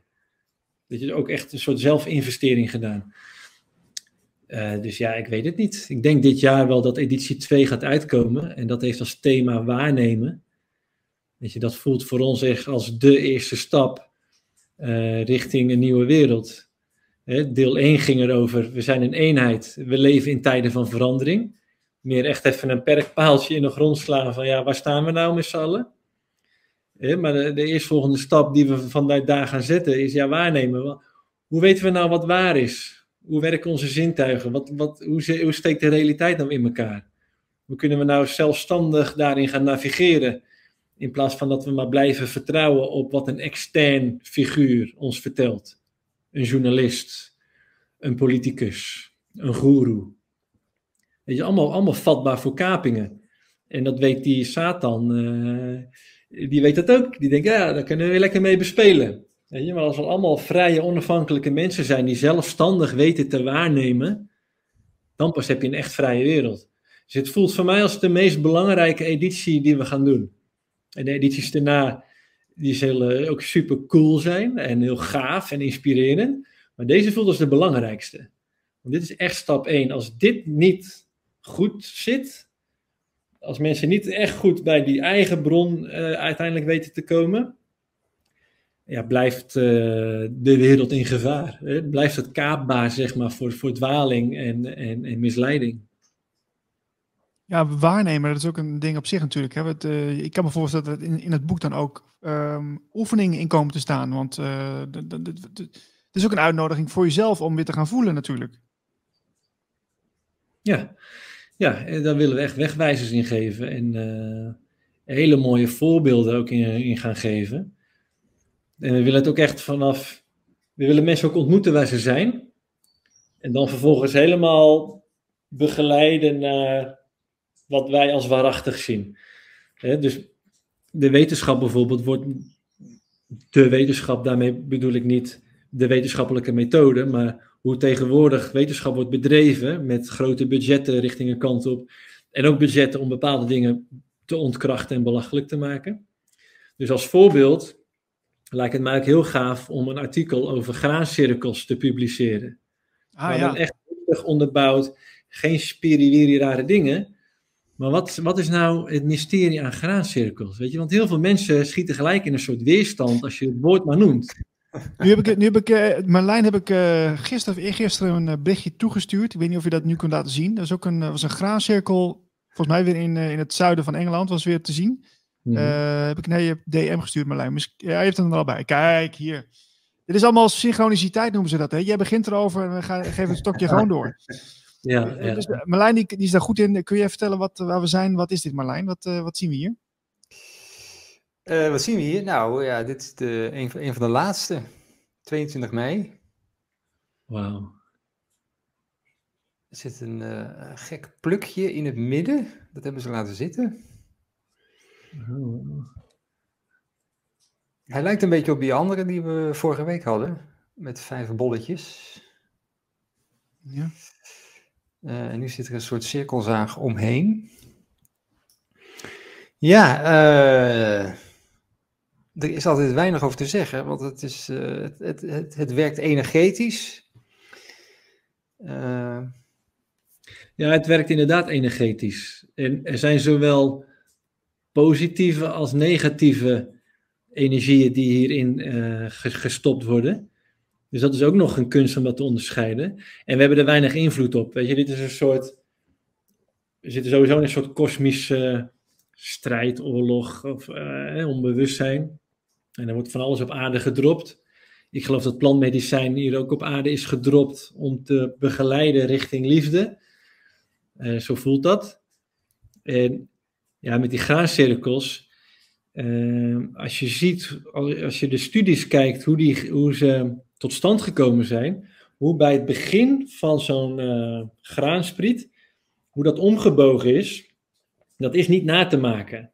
Nee. Dat is op een soort intermoleculair niveau, wordt dat omgebogen, omgesmolten. Ja, het, het, het, dat is niet uit te leggen. En dan zegt de wetenschap, ja, dat zijn gewoon een stel dronken buurtgenoten met, met planken. Ik denk, nou, dan zou het al heel knap zijn dat ze zulke bizarre wiskundige symbolen kunnen doen. Zonder, maar het is praktisch onmogelijk. De, vanwege de manier waarop zo'n graanspriet omgebogen is. Weet je, dat soort dingen vind ik mind-blowing toen ik dat hoorde. Want het was voor mij ook een concept, graancirkels. Ja, ik heb me er nooit in verdiept. Het was ook altijd belachelijk gemaakt. Ik denk, ja, ik heb ook maar 24 uur in een dag. Ik kan wel aan alles aandacht gaan besteden. Maar om daar nou gewoon een leuk artikel over te brengen. Van, wat zijn nou de mysterieën rondom die, die, die graancirkels? En het is niet zomaar weg te schrijven als een stel dronken buurtgenoten. Totaal niet. De, de, de diepgang in die patronen is, is mind-blowing. Ja, het is, te perfect. Het is echt te perfect. En, perfect. Er is ook een keer een, een map van de mensheid en ons uh, zonnestelsel. Is, is met radiogolven ja, de kosmos ingestuurd. En naast die antenne, of die schotel waarmee dat de eh, kosmos in is gestuurd, daarnaast was een graanveld. Nou, een tijdje later kwam er antwoord via een graancirkel in dat veld die map met ons sterrenstelsel en de mens, wat wij de ruimte hadden ingeschoten, was, um, was beantwoord met hun sterrenstelsel en hun um, uh, anatomie, uh, humanoid an anatomie. En dat was dus in het graanveld naast die schotel uh, geïmprint. Ja, en wat, wat ik begrepen is, Ferdinand, is het, ja, kijk, er zijn meerdere verklaringen voor, maar wat ik begrepen heb is dus dat er een soort co-creatie is van het menselijk bewustzijn wat hier op aarde is. Een soort vertaling van, van daarvan. En, en, dat wordt dan gemaakt door, ja, um, buitenaards of entiteiten die hier ook zijn, die dat, die, dat, die vertaalslag maken in zo'n veld. Maar goed, dat is wat ik gehoord heb. Het zou ook iets anders kunnen zijn, maar dat, dat is hoe ik er naar kijk. Mm -hmm. Ja, ik weet het ook niet ik ben echt een leek op zoveel gebieden. En ik ben echt gewoon een, een verwonderend kind, zeg maar. Van wauw, wat is dit allemaal? Ja. ja. Gaaf zeg. Ja. Ik had nog uh, wat anders. Oeh. Uh, van, uh, even kijken, maatschap wij.nu van, van vandaag. Betaalbaar, klimaatpositief en zelfvoorzienend wonen. Het kan in Boekel.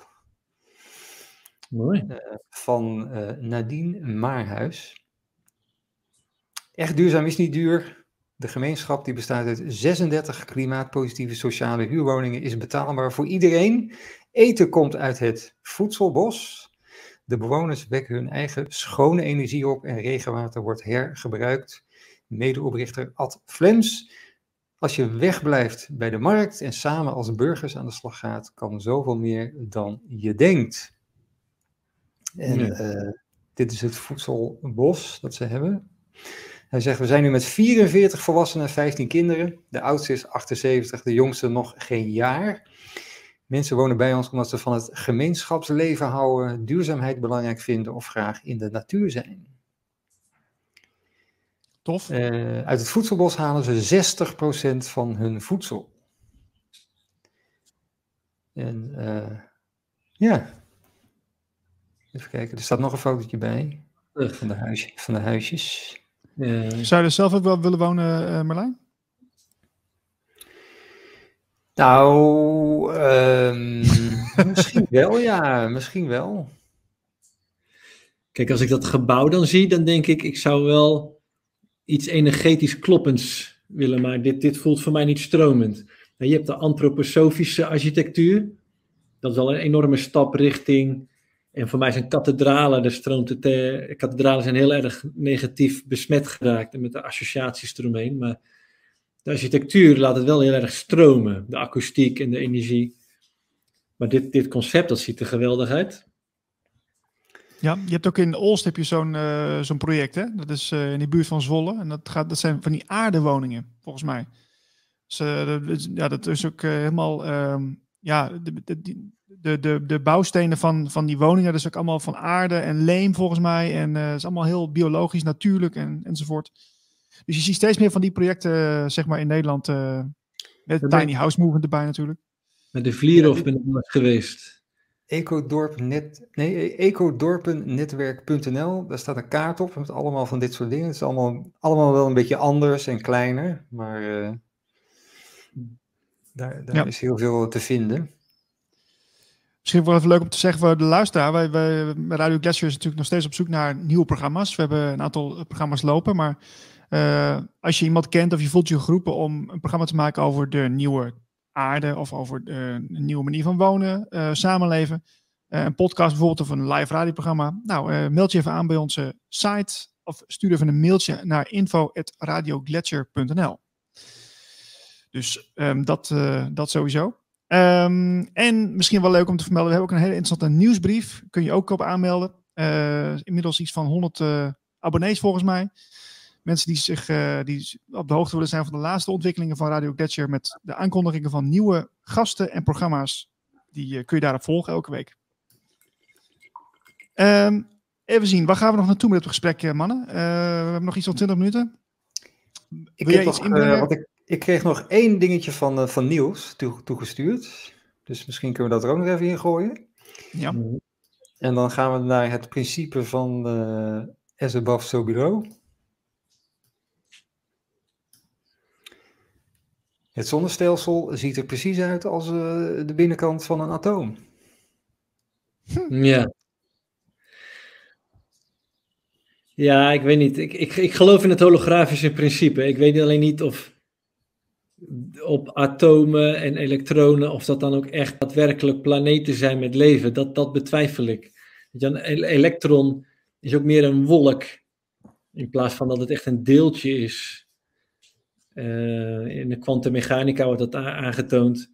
Het is niet altijd een vast deeltje. Het is, het is meer een wolk met een waarschijnlijkheid waar het dan is. Waar het, ja. Maar um, weet je nou, Hajib Narahim, na, na, weet je wie ik bedoel? Nee, Najib nee sorry. Nee. Um, nou, die heeft in ieder geval aangetoond. Nee, ik kan dit verhaal niet goed, goed genoeg uitleggen. Maar er zit in ieder geval echt een holografisch principe tussen het allerkleinste wat we waarnemen en het allergrootste wat we zien. En ik vind dat wel, wel fascinerend. Ja, als we toch helemaal los aan het gaan zijn met dit, met dit soort dingen. um, het thema waar wij met de mensheid zo mee te maken hebben is, is dualiteit. Weet je, waarom is er zoveel ellende in de wereld? We zijn altijd maar bezig met het mooi maken. En, eh, is dat niet een thema waar de schepper, de creator, zelf ook mee zit. Via het holografische principe. As below, so above. Weet je, dat als wij mensen met een issue zitten, probleem, gaan we ook denken. En in de Kibelian, dat, uh, het oudste geloof wat ooit gedocumenteerd is, dat is van uh, Hermes, van Tot. Ja. Uh, zeven principes heeft hij waar dan het universum op gebaseerd is. En het eerste eh, principe is: the universe is mental. Dus alles wat in de kosmos is, en aarde en zo, dat is allemaal in een gedachte van de schepper. Geest. In de geest van de schepper. Ja, daar speelt het allemaal af. En als wij iets in onze geest hebben, is het ook vaak iets. Maar wat zijn wij nou vooral aan het uitwerken? Wat is nou het thema op aarde? Ja, is dat dan niet iets waar via het holografische principe de creator ook iets mee zit? En dat als wij dit weten op te lossen hier op aarde, dat de creator ook opgelucht ademhaalt van, ah, dat is de oplossing. Ja, dat, ik denk dat... Ja, nou, ik, wat ik van begrepen heb is, is uh, dat de aarde is een van de zoveel planeten waar je, waar je kunt zijn, hè, of uh, in, in, de, in de stoffelijke wereld. Dus dat betekent dat, dat dit gewoon een, ja, je zou dit kunnen zien als een leerschool. Dus je komt hier op deze planeet en dan ga je, dan ga je dualiteit ga je ervaren. Of leren, of wat je daarin te leren hebt. En je kunt ook naar andere planeten gaan, waar weer een andere soort van atmosfeer is, of een andere uitdaging is. Dus ik zie niet zo in dat, dat, dat de schepper uh, dit, dit als dit, dit zelf dit, dit probleem uh, zelf ook zo ervaart. Het is meer een soort van puzzelstukje wat ze aanreiken en dan mag jij oplossen, zeg maar. Zo zie ik het een beetje. En overal leer je weer wat, wat je wil leren. En dit is wel, ik denk wel dat de aarde een hele speciale plek is. Dat denk ik wel. Nee, ik zie dat ook wel zo, ja. Het is uh, laatst nog een, een nou ja, gedachte-ingeving erbij.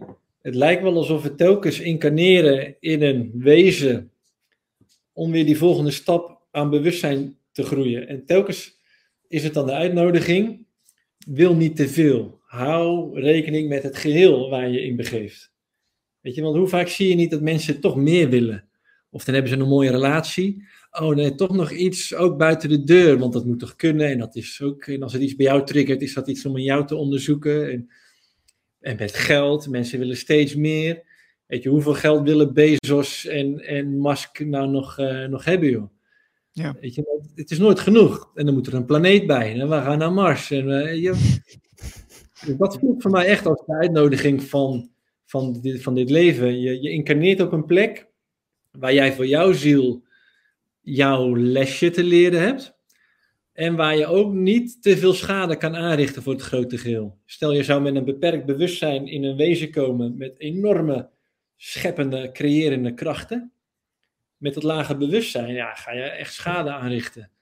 Zie je van alles te creëren en keuzes te maken die helemaal uh, niet in lijn zijn met de balans in het universum. Ja, dan krijg, word je hmm. gecorrigeerd. Komt er een maar, maar, maar, wat bedoel je met een laag bewustzijn? Want, dat, dat, uh, want wat, wat, ik ook begrijp is dat je met je zielsenergie kun je ervoor kiezen met hoeveel, ja, hoeveel energie je zeg maar incarneert uh, in, in, in, je, in dat leven. Dus je kunt er ook bewust voor kiezen om met heel weinig energie te incarneren, heb ik begrepen. Dus wat bedoel je dan precies met, uh, met uh, bewustzijn? Bedoel je dan met intelligentie of bedoel je met de energie waarin je bent, zeg maar? Ja, dit, uh, dat, op dat zielsniveau. Dus ik, ja. ik heb daar zelf niet een gevoel bij, wat je net zei. Dat je met een bepaalde beperkte energie kan incarneren.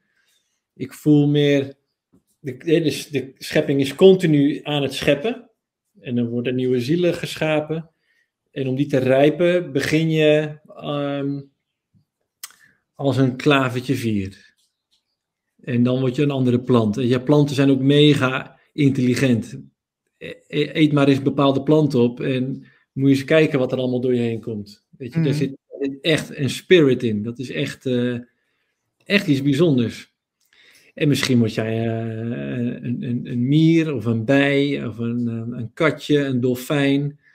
En dan een mens. En dan misschien uh, word jij of het collectieve bewustzijn. Misschien is, er ook, is dat ook wel iets om als losse entiteit eh, ja, te besturen als je daar aan toe bent. En dan word je misschien een, uh, een aarde of een zon of een, uh, of een centrum van een galaxy. Ja, ik, dat, dat, dat model, ik voel daar wel wat bij van. Ja, kloppend. Want voor mij is alles is bewustzijn. Kijk, als je een steen ziet, is dat voor mij niet een, een, een, een entiteit of een bewustzijn. Maar waar het uit is opgebouwd, en dat laat de kwantummechanica ook, ook zien. En dat zeiden de wetenschappers ook telkens heel verwonderlijk. Het lijkt wel alsof die kleine deeltjes een eigen bewustzijn hebben. Maar dat hmm. kan natuurlijk niet. ja, het klopt niet met een model. En de, de, de wetenschap in het Westen is, is echt op zijn kop geraakt. Weet je, vroeger hadden we een waarneming, een verwondering. Hoe kan dat? Zijn we over gaan nadenken, een model van zijn gaan maken, konden we dingen mee voorspellen. Nou, wauw. Maar nu is het andersom. Nu hebben we een model en we nemen iets waar wat daar niet mee strookt. Ja, nee, dan, dan klopt die uh, meting. Aan de kant. Ja, aan de kant. Ja, Telepathie ja. bestaat niet. Ik krijg een vraag binnen. Uh, voornaam, staat daar? Ja, voornaam. Staat voornaam. en die zegt, uh, wat gebeurt er dan als je als je planten eet. Oh. ja, je neemt de energie van die plant in je. Er zijn planten of delen van planten die onder de grond groeien, hebben een andere uitwerking op je dan vruchten die in de zon groeien. En je hebt uh, nou ja, geestverruimende planten. Je hebt de hennepplant, wat misschien wel de meest bijzondere plant op aarde is. Wat totaal misbruikt wordt. het, wordt uh, het wordt gerookt over de longen. Uh, op dagelijkse basis soms. Waarmee het heel zijn heilige effect mist. Maar het is echt een, ja, een heilige plant. Santa Maria, heilige Maria. Weet je, maar het wordt gekweekt in, in, in kwekerijen met kunstlicht. Nou, de informatie van vader zon kan helemaal niet goed landen op die plant. Het, de vrouwtjesplant wordt gescheiden van de mannetjesplant. En nou, het vrouwtje gaat daardoor heel veel THC's produceren. Wat lekker hallucinerend is voor de klant in de koffieshop. Maar het is stress. Je zit een soort gestreste, ja, verslavende, verleidende, verleidende energie. Zit je te smoken en zit je in je te nemen. Weet je, dus ik, ik hou ook wel eens van een haaltje, maar ik doe dat niet meer van, uh, van bespoten binnenwiet. Voor mij mag het echt natuurlijke buitenwiet zijn, uh, wat onbespoten is en uh, onder vader zon is groot geworden. Ja. Daar kan je mooie inzichten mee krijgen. Ja, weet je, dat, is, dat, dat bedoel ik met ja, de, de spirit wat, wat je van, van planten tot je kan krijgen. Ja. Doe ik wel eens Marlijn een, even een jointje? Nee, nee. Al alcohol uh, doe ik ook niet meer. Dus uh, het, wordt steeds, uh, het wordt steeds puurder. een keer op alcohol. Oh, dan krijg ik weer dezelfde vraag. Oh, dat is nou. nou, dezelfde vraag, omdat ik uh, een beetje voel wat er achter deze vraag zit. Is, weet je had het over bewustzijn. Uh, en planten hebben ook een bewustzijn. Ja, maar wat gebeurt er dan als je dus een plant uh, een soort van dood maakt en, en, en opeet? Ja, ja, nee, dat was een mooie, mooie vraag. En dat heb ik zelf echt een keer nou ja, gevoeld in de natuur. Uh, hoe dienstbaar alles is voor elkaar. En ik, liep een keer in een bos, ja, dat klinkt misschien grappig, maar uh, ik zag brandnetels en distels aan het begin. En die gaven mij echt de boodschap van, uh, ja, jullie, jullie mensen hebben geen respect voor wat hier gebeurt. Dus dat was oké. Dus het was echt ja, bijzonder. En ik keek naar de bomen. En er zat een soort ja, verdriet in, maar alsnog een onvoorwaardelijke liefde en dienstbaarheid voor de mensen. Wij, wij zijn hier om jullie te dienen, maar doe dat alsjeblieft wel met respect. En kijk uit waar je loopt in het bos, want er zijn allemaal stekjes, uh, kleine plantjes aan het groeien. Weet je, en ik zag, die boom was ook zo naar het licht aan het groeien, zo zijn best aan het doen om het licht op te vangen van, van vader zon, al die blaadjes. En dat ontroerde me echt. Ik zag zo die, die, die liefde en dienstbaarheid voor het geheel. Maar zo'n boom wil ook groeien, heeft ook een leven en volwassen worden en rijpen, totdat hij klaar is om helemaal te brengen dat hij echt een vervuld leven heeft gehad. Dus zomaar een boom omkappen om een huis van te bouwen, ga je voorbij aan het leven van die boom. Dan mag je echt mee ja, kijken, communiceren en invoelen van, is het de tijd voor deze boom om gekapt te worden? Ja. Ook als je een takje plukt, uh, mag ik dit takje plakken? Daar kan je echt mee, mee, mee communiceren en voelen.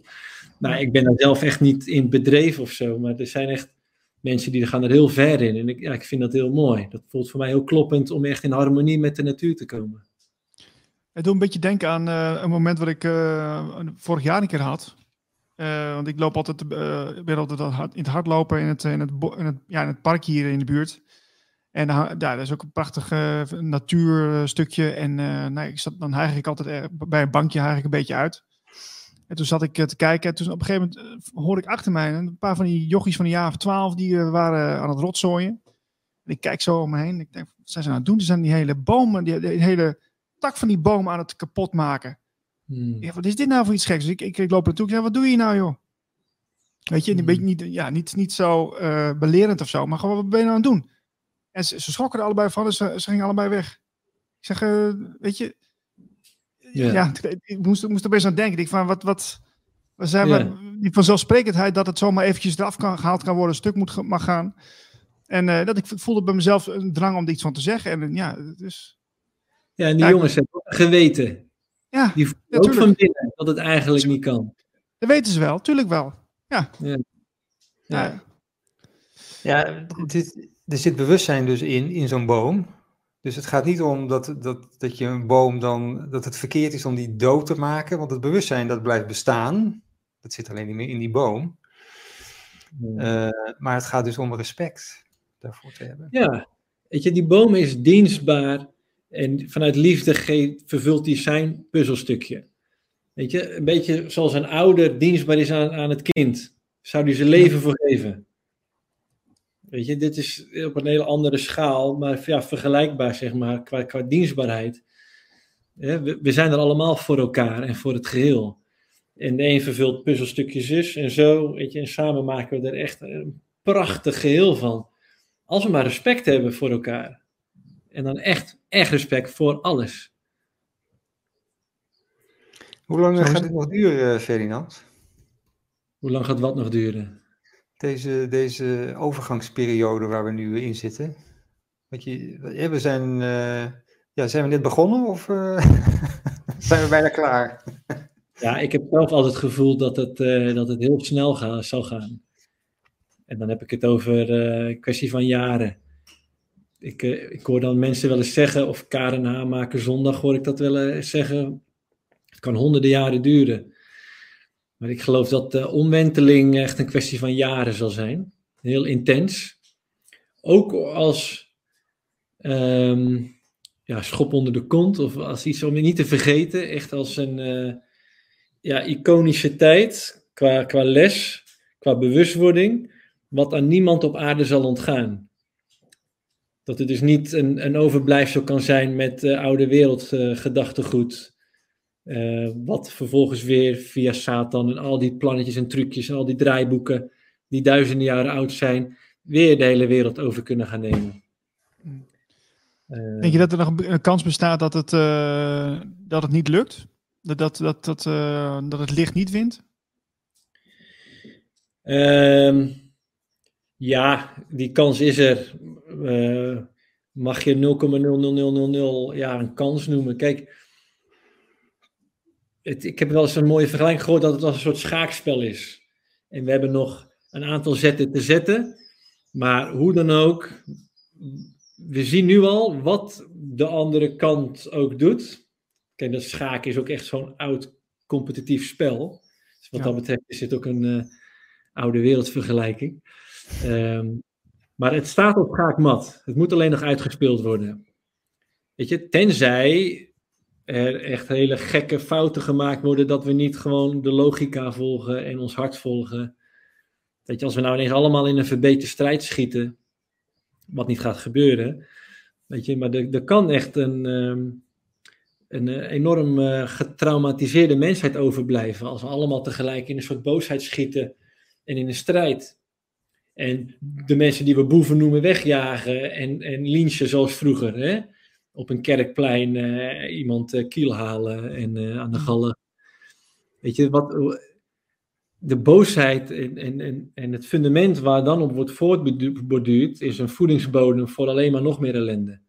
Ja, en dan gaat het honderden jaren duren. Ja.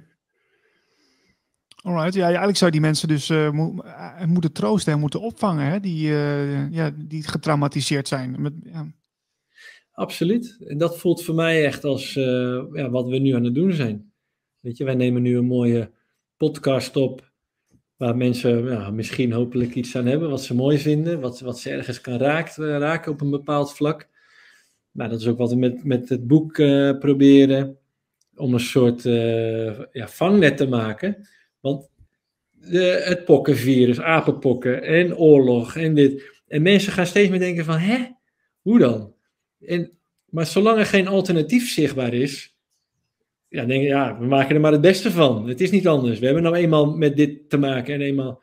Maar als er ineens een alternatief zichtbaar is, hé, hey, maar wacht even, dat kan heel anders, joh. Weet je, dat is, dat is voor mij ja, het lichtbaken, de vuurtoren die we mogen worden of mogen bouwen van, uh, ja, je kan ook hiervoor kiezen. En bouw maar mee, doe maar mee. Wat, welke vraag had je net in beeld? Uh, het was geen, uh, geen echte vraag. Maar, uh, ja, ah, echt leuk. super. Er moeten meer, echt meer luisteraars komen hier. Mooie foto's. Want deze hadden we ook nog. Super gesprek dit. Dus, ah, mooi. Mensen zijn er blij mee. Ja, leuk. Ik, wij zijn nou met Tijdboek Lumens ook een eigen podcast begonnen. Dat heet uh, Tijdboek Lumens.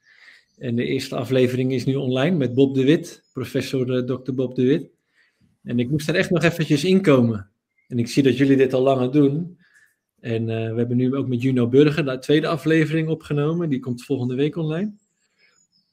En ik merk ook dat het voor mij ook een soort bevrijding is. Soort, om gewoon het, ja, ja, uit te spreken wat ik voel. Wat mijn puzzelstukje is. Weet je, en ik voel echt dat het hartstikke mooi is wat ik te brengen heb. Ik vind het prachtig. Dus ik leg dat graag op tafel bij wat er allemaal al is. Nou, laten we er samen een feestje van maken. Ja, je ziet, je ziet meerdere soortgelijke initiatieven die er nu zijn. Hè? Ook met uh, We Are Pioneers bijvoorbeeld. Ook zo'n, uh, zit ook een beetje in dezelfde richting, nieuwe tijd-achtig. Ja. En uh, ja, Radio Gletscher is natuurlijk ook een, een, ja, een verzameling van dat soort thema's. Dus ja, dat is, dat is, een mooie, mooie, mooie ontwikkeling op deze manier. Um, we hebben nog vier minuutjes. wil je nog even iets pluggen? Wil je nog iets, iets kwijt aan de luisteraar, Ferdinand? Ja, wat me nou te binnen schiet is. Uh, uh, ja, pak dit soort gesprekken ook vooral op en gebruik het niet als entertainment. Van oh, even feel good. Weet je, ik heb ook ceremonies dus gedaan. En je ziet dan vaak mensen die er echt een soort abonnement op hebben. Bijna wekelijks dat soort dingen doen. Boeken verslinden. Uh, maar niet uiteindelijk die echte weg naar binnen ingaan. Weet je, daar, daar is het. Weet je, mijn Facebook ook, ik post uh, maar heel weinig nog tegenwoordig. Want ik voel ook van ja, we zitten allemaal mekaars dingen te lezen. En wat doen we er vervolgens mee? Het blijft allemaal op dit niveau. Ja. En ik zie het, integratieniveau, dat zit heel ergens anders. Dat mag zoveel dieper. Dus hoeveel wil je nog op dit niveau tot je nemen, zonder het echt te integreren? Trouwens ook een uh, citaat van Carl Jung, volgens mij Carl Jung. It's, it's not about how many experiences we devour, hoeveel ervaringen we opvreten, but how many we digest. Dus hoeveel verteren we nou echt? Weet je, daar gaat het voor mij om. Dat is, dat is in mijn ogen echt de sleutel, dat we echt die weg naar binnen ingaan. En die weg is uniek voor iedereen. En dat is een eenzame hero's journey. Dat, ja, ja. ja dat is ja, helemaal, helemaal eens. Houden met, oh, nog even een keertje Radio Glacier kijken. Of, oh, Nee, dat is echt, dat is echt iets voor echt jezelf.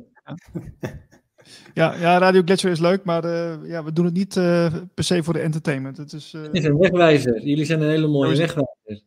Weet je, maar als we bij de wegwijzer blijven staan van, ah, oh, zo mooi. ja, geen om de weg is. Ja. We zijn er elke week, ook volgende week zijn we er weer. En we hebben ook in de maanden juni en juli hebben wij een lezingenserie. En die begint op 7 juni. Uh, hebben we dat al verteld trouwens, Marlijn, wie als eerste gaat aftrappen of nog niet? Nee, hebben we nog niet verteld. We zijn er dus iets minder de komende twee maanden. Ja. Maar uh, er komen lezingen en dan beginnen we als het goed is uh, in augustus weer. Met deze reguliere uitzendingen. Ja, dus mensen die, die kunnen dat blijven volgen. Er zal een lezing zijn van een uur ongeveer met een Q&A aan vastgeplakt.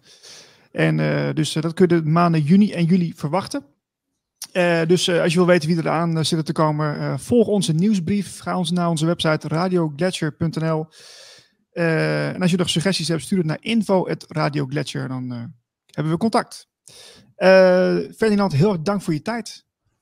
Ja, jullie ook. Ik vond het een leuk gesprek. Insgelijks. Ja. En